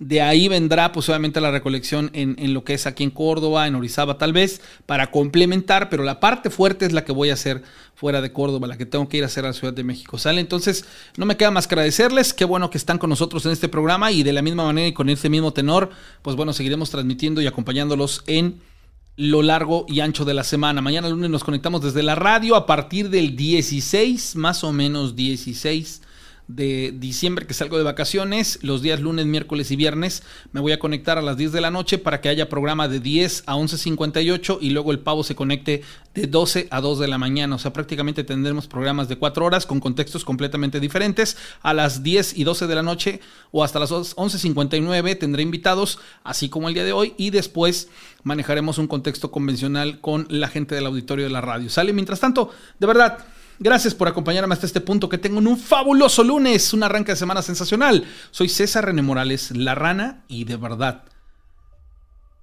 la sensacional. A partir de este momento, de este momento, cerramos los portales de la dimensión desconocida. Contenemos a las almas penantes y encerramos a los demonios. Hasta la próxima emisión. Historias de Miedo, novena temporada. temporada, temporada, temporada.